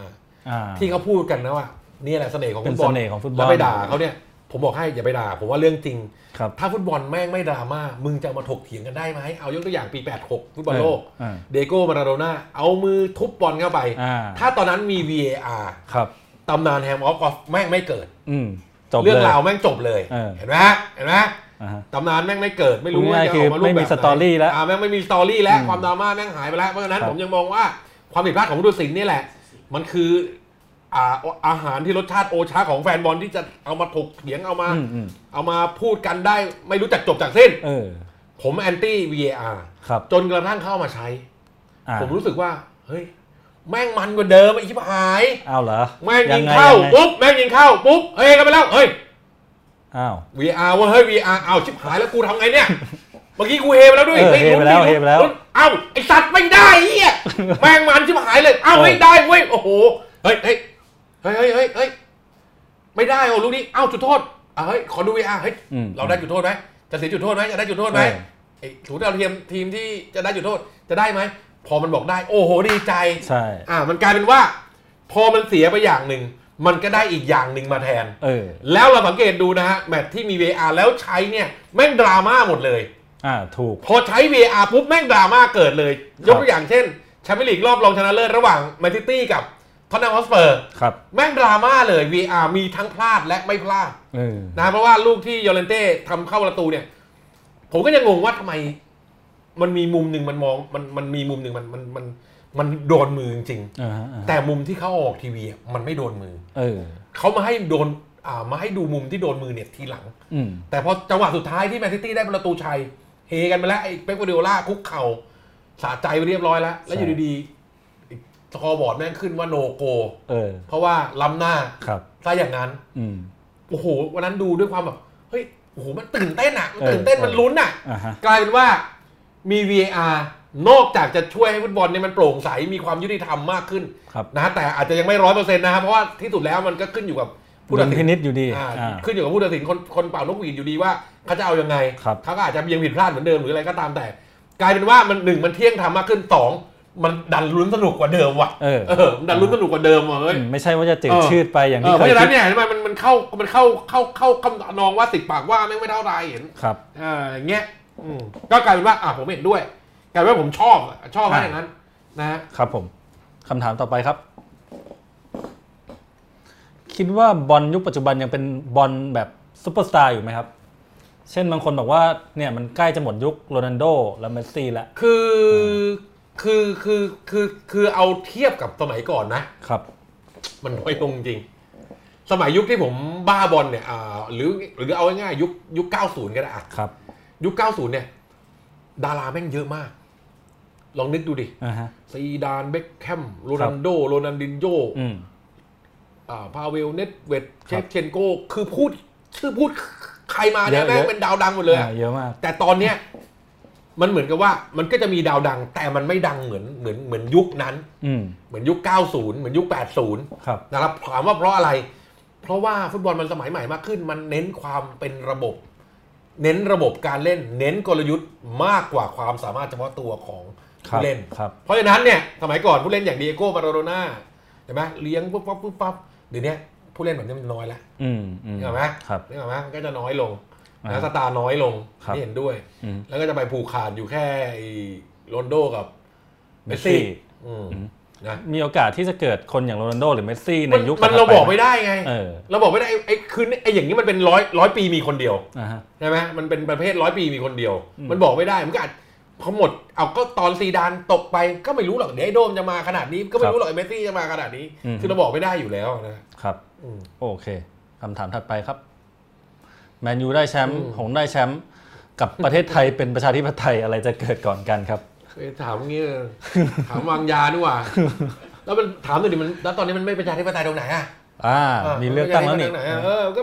ก็คุณอยากจะทำอะไรคุณก็ทำอยากจะด่าหมาแดงกากก็ด่าได้นี่เขาไม่ได้ห้ามเนี่ยเออ เออ ก็มันก็เป็นทาธิปไตยอยู่แล้วเพียงแต่ว่าแหมจะให้พูดเรื่องนี้เดี๋ยวยาว อ่า เดี๋ยวยาวเมียสั่งไม่ให้พูด โอเค เออจริงมันก็ประชาธิปไตยมันก็ไม่มีมาตั้งแต่แรกอยู่แล้วล่ะมันก็ไม่เต็มใบมาตั้งแต่แรกอยู่แล้วก็รู้ ครับ อ ผมยู่แล้ว แต่ ใช่ไหม แต่เมียสั่งนี่ของจริง เมียสั่งคือ ครับ อ่ะเอางี้นะผมไม่ได้เข้าข้างใคร เอ นะ อเออ คือมึงจะไปด่าทหารด่าเผด็จการเนี่ยเข้าใจ อืม แต่มึงก็จะบอกนักการเมืองนี่มึงมึงก็เลิกโกงเหมือนกันดิเฮีย เออ มึงก็เลิกโกงทีสัต อ่า ว์ ฮะ อะไรอย่างเงี้ยเออมึงก็เลิก ครับผม โกงดิเออมันก็ก็พอกันอ่ะเออผมอ่ะพูดตรงนะผมเมื่อก่อนผมชอบเรื่องการเมืองนะ เออ แต่ตอนหลังผมผมพอหลังจากที่ที่เจอไปเยอะที่อ่านไปเยอะที่ศึกษามาอะไรเงี้ย อืม แล้วรู้สึกว่าแม่งแบบ ไม่งเป็นเรื่องที่แบบไม่งเป็นเรื่องแบบไม่งเป็นเรื่องต้นตีนอ่ะ อ่า เออไม่งเป็นเรื่องแบบเรื่องเฮี้ยแล้วลกสมองว่ะ อ่าฮะอ่าฮะ ดูแล้วแม่งก็แบบไอ้หามเรื่องมันสุดท้ายมันก็ผลประโยชน์ตัวเองอยู่ดีอะวะหาทั้งทั้งทุกฝ่ายอ่ะ ครับ เออไม่เอาดีกว่าไม่ยุ่งดีกว่าเออไม่พูดดีกว่าไม่กระดาไม่พูดพูดเยอะ โอเค อ่ะคำถามต่อไปครับ วิเคราะห์เรื่องฟิตเนสของนักฟุตบอลแมนยูสมัยนี้ทีครับ ต่างจากยุคยุคของป๋าเสื้อเล็กไหมยังไง คือคือเนี่ยใครก็เขาดูแมนยูมาแล้วก็เห็นแมนยูไม่ค่อยไม่ค่อยวิ่งไม่ค่อยทุ่มเท อ่ามั มันก็ อ่ามั มันก็เป็นเรื่องของเอ่อวิธีการเล่น ครับ เป็นเรื่องของกลยุทธ์นะฮะเพราะว่าไอแมนยูชุดเนี้ยมันมันมันทามาจากไอตอนไอตอนทีมของหลุยส์ฟานกาวไอทีมของโชเซ่มูรินโญ่ซึ่ง ทั้งฟันเก่าทั้งมูรินโญ่เนี่ยเขาเขาไม่ได้เล่นให้ให้นักบอลเนี่ยใช้พละกำลัง ครับ นะแล้วทีเนี้ยมันมีตัวเปรียบเทียบอย่างลิเวอร์พูล อืม อย่างแมนซิตี้เห็นไหมพอเขาเสียบอลปุ๊บเขาลุมเลย ครับ เขาบีบเข้าหาเลยเขาเพลสซิ่งเลยอย่างเงี้ย อืม มันก็เลยกลายเป็นตัวเปรียบเทียบ ครับ นะก็มันก็ขึ้นผมมองว่าไอ้ตัวเนี้ยมันขึ้นอยู่กับผู้จัดการทีม อ่าฮะ ขึ้นอยู่กับระบบที่ เออ สะสมมาด้วย เออเอาง่ายๆสมมติเอาเจอร์เก้นครอปมาอยู่แมนยูอ่ะ ครับ เพราะเป็นผู้จัดการทีมแมนยูนักเตะแมนยูก็ต้องวิ่ง อ่า ก็ต้องทำตาม ครับ มันก็ต้องทำตามไอ้เจเกนครอปแต่เจเกนครอปมันจะใช้ผู้เล่นชุดนี้หรือเปล่าก็ไม่รู้ครับเขาเพราะชุดการทีมแต่ละคนเนี่ยเขาก็ต้องเลือกตัวผู้เล่นที่เขาเขามองว่าเขาสามารถที่จะ เข้าระบบ เล่นเล่นตามความคิดเขาได้ อ่าฮะ แค่นั้นเอง โอเค อืม คำถามต่อไปครับ ปัจจัยอะไรที่ทำให้แมนยูตกต่ำได้ขนาดนี้ เราจะอธิบายมันยังไง อืม เป็นแค่เเรื่องตัวบุคคล เช่นเสื้อเล็กไม่อยู่ ค ใช่ นใหม่ไม่เก่ง เออ หรือมีปัญหาเชิงระบบเชิงโครงสร้างอย่างไรครับ นี่แหละนี่แหละก็คือ คือเซอร์เลวูซันเนี่ยเขาตอนแรกผมก็ไม่ได้คิดนะ แต่พอพอเขาออกไปแล้วเห็นแมนยูมันตกต่ำเนี่ย ครับ มันถึงเห็นไงว่าเซอร์เลวูซันแม่งจีเนียสแม่งเป็นอัจฉริยะเลย ครับ คือทำทีมนักบอลที่ไม่ได้ต้องไม่ต้องดีมากเนี่ย อืม ทำให้ประสบความสำเร็จได้ ครับ นะแล้วก็พอเซอร์ลิงฟูซันออกไปเนี่ยปุ๊บเนี่ยมันมันเหมือนกับว่าสิ่งที่เขาทำมาไว้เนี่ยมันเป็นตัวเปรียบเทียบตลอด แล้วแมนยูเนี่ยพลาดนะ อืม คือตอนเซอร์ลิงฟูซันออกไปเนี่ยโอเคโอเค ตอนนั้นมันเกิดความเปลี่ยนแปลงแน่ๆคื ครั อบ คือมันไม่เหมือนเดิมแน่ๆเราเราเรา อืม เรารู้ตรงนี้อยู่แล้ว แต่แมนยูพลาดแล้วเซอร์ลิงฟูซันก็เป็นคนพลาดมีตัวเลยว่าผิดพลาดด้วย คือคุณไปเลือกเดวิด ที่เลือกมอย า อ่า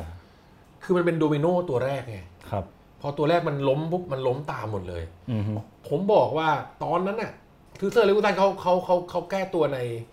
เอ่อเขาอย่าเรียกว่าแก้ตัวเลยเขาเขาอธิบายดีกว่า ครับ เขาอธิบายในใน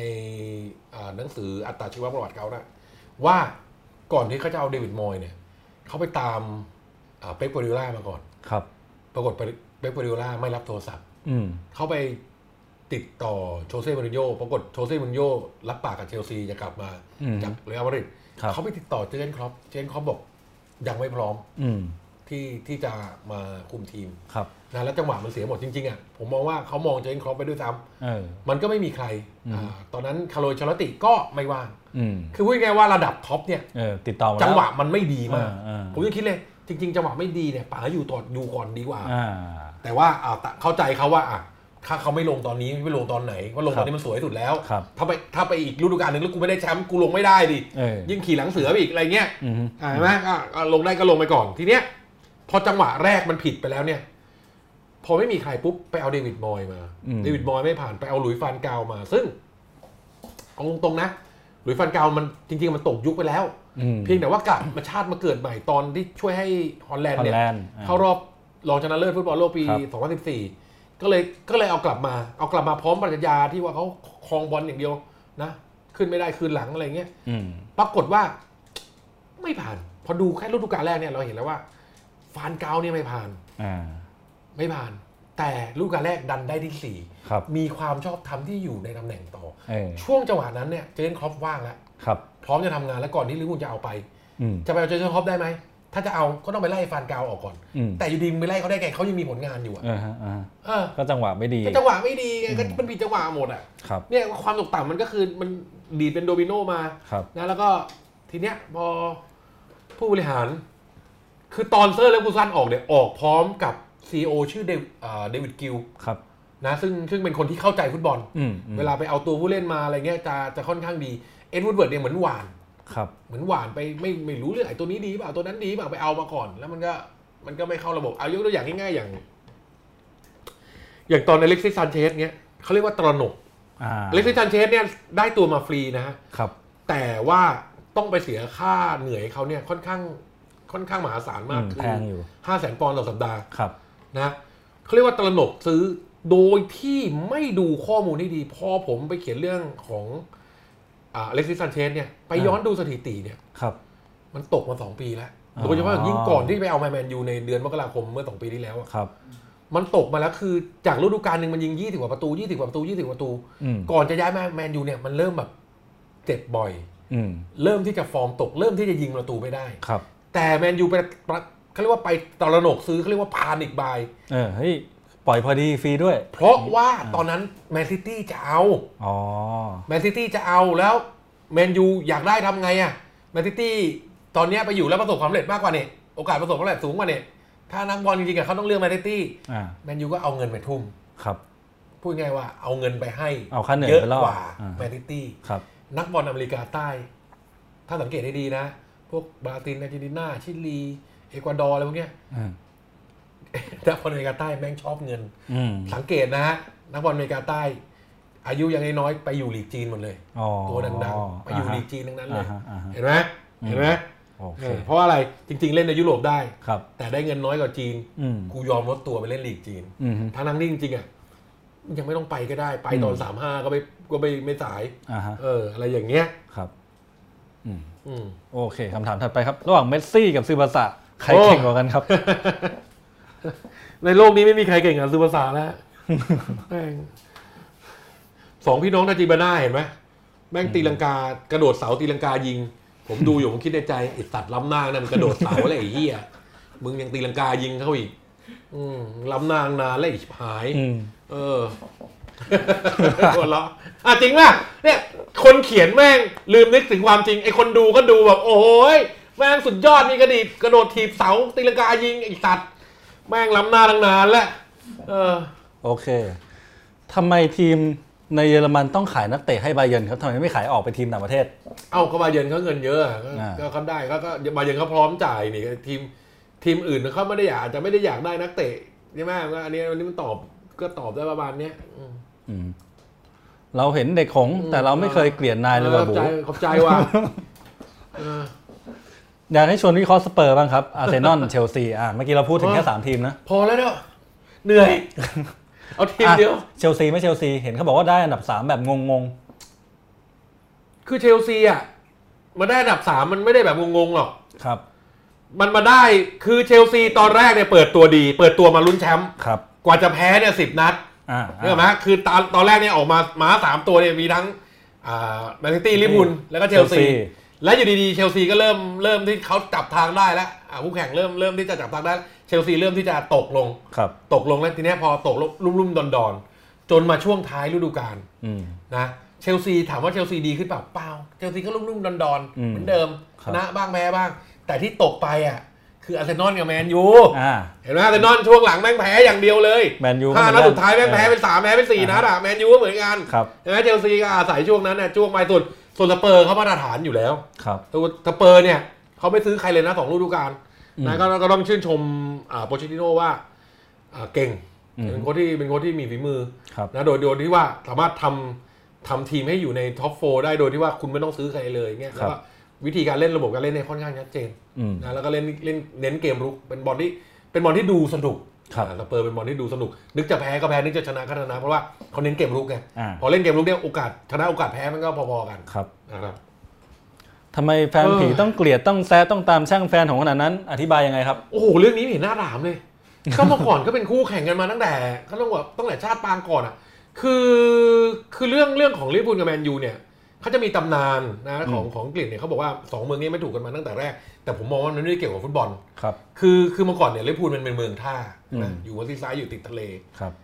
อ่าของก็ก็จะมาลงที่ลิเวอร์พูลอย่างอย่างไททานิกเขาก็ต่อที่ลิเวอร์พูลแมนเชสเตอร์เนี่ยมันมันมันมันไม่ได้ไม่ได้ติดทะเล อืม มันขยับเข้ามานะทางภาคตะวันตะวันตกเฉียงเหนือของลิเวอร์พูลอ่ะของอังกฤษแมนเชสเตอร์เนี่ยจะขยับเข้ามาถัดจากลิเวอร์พูล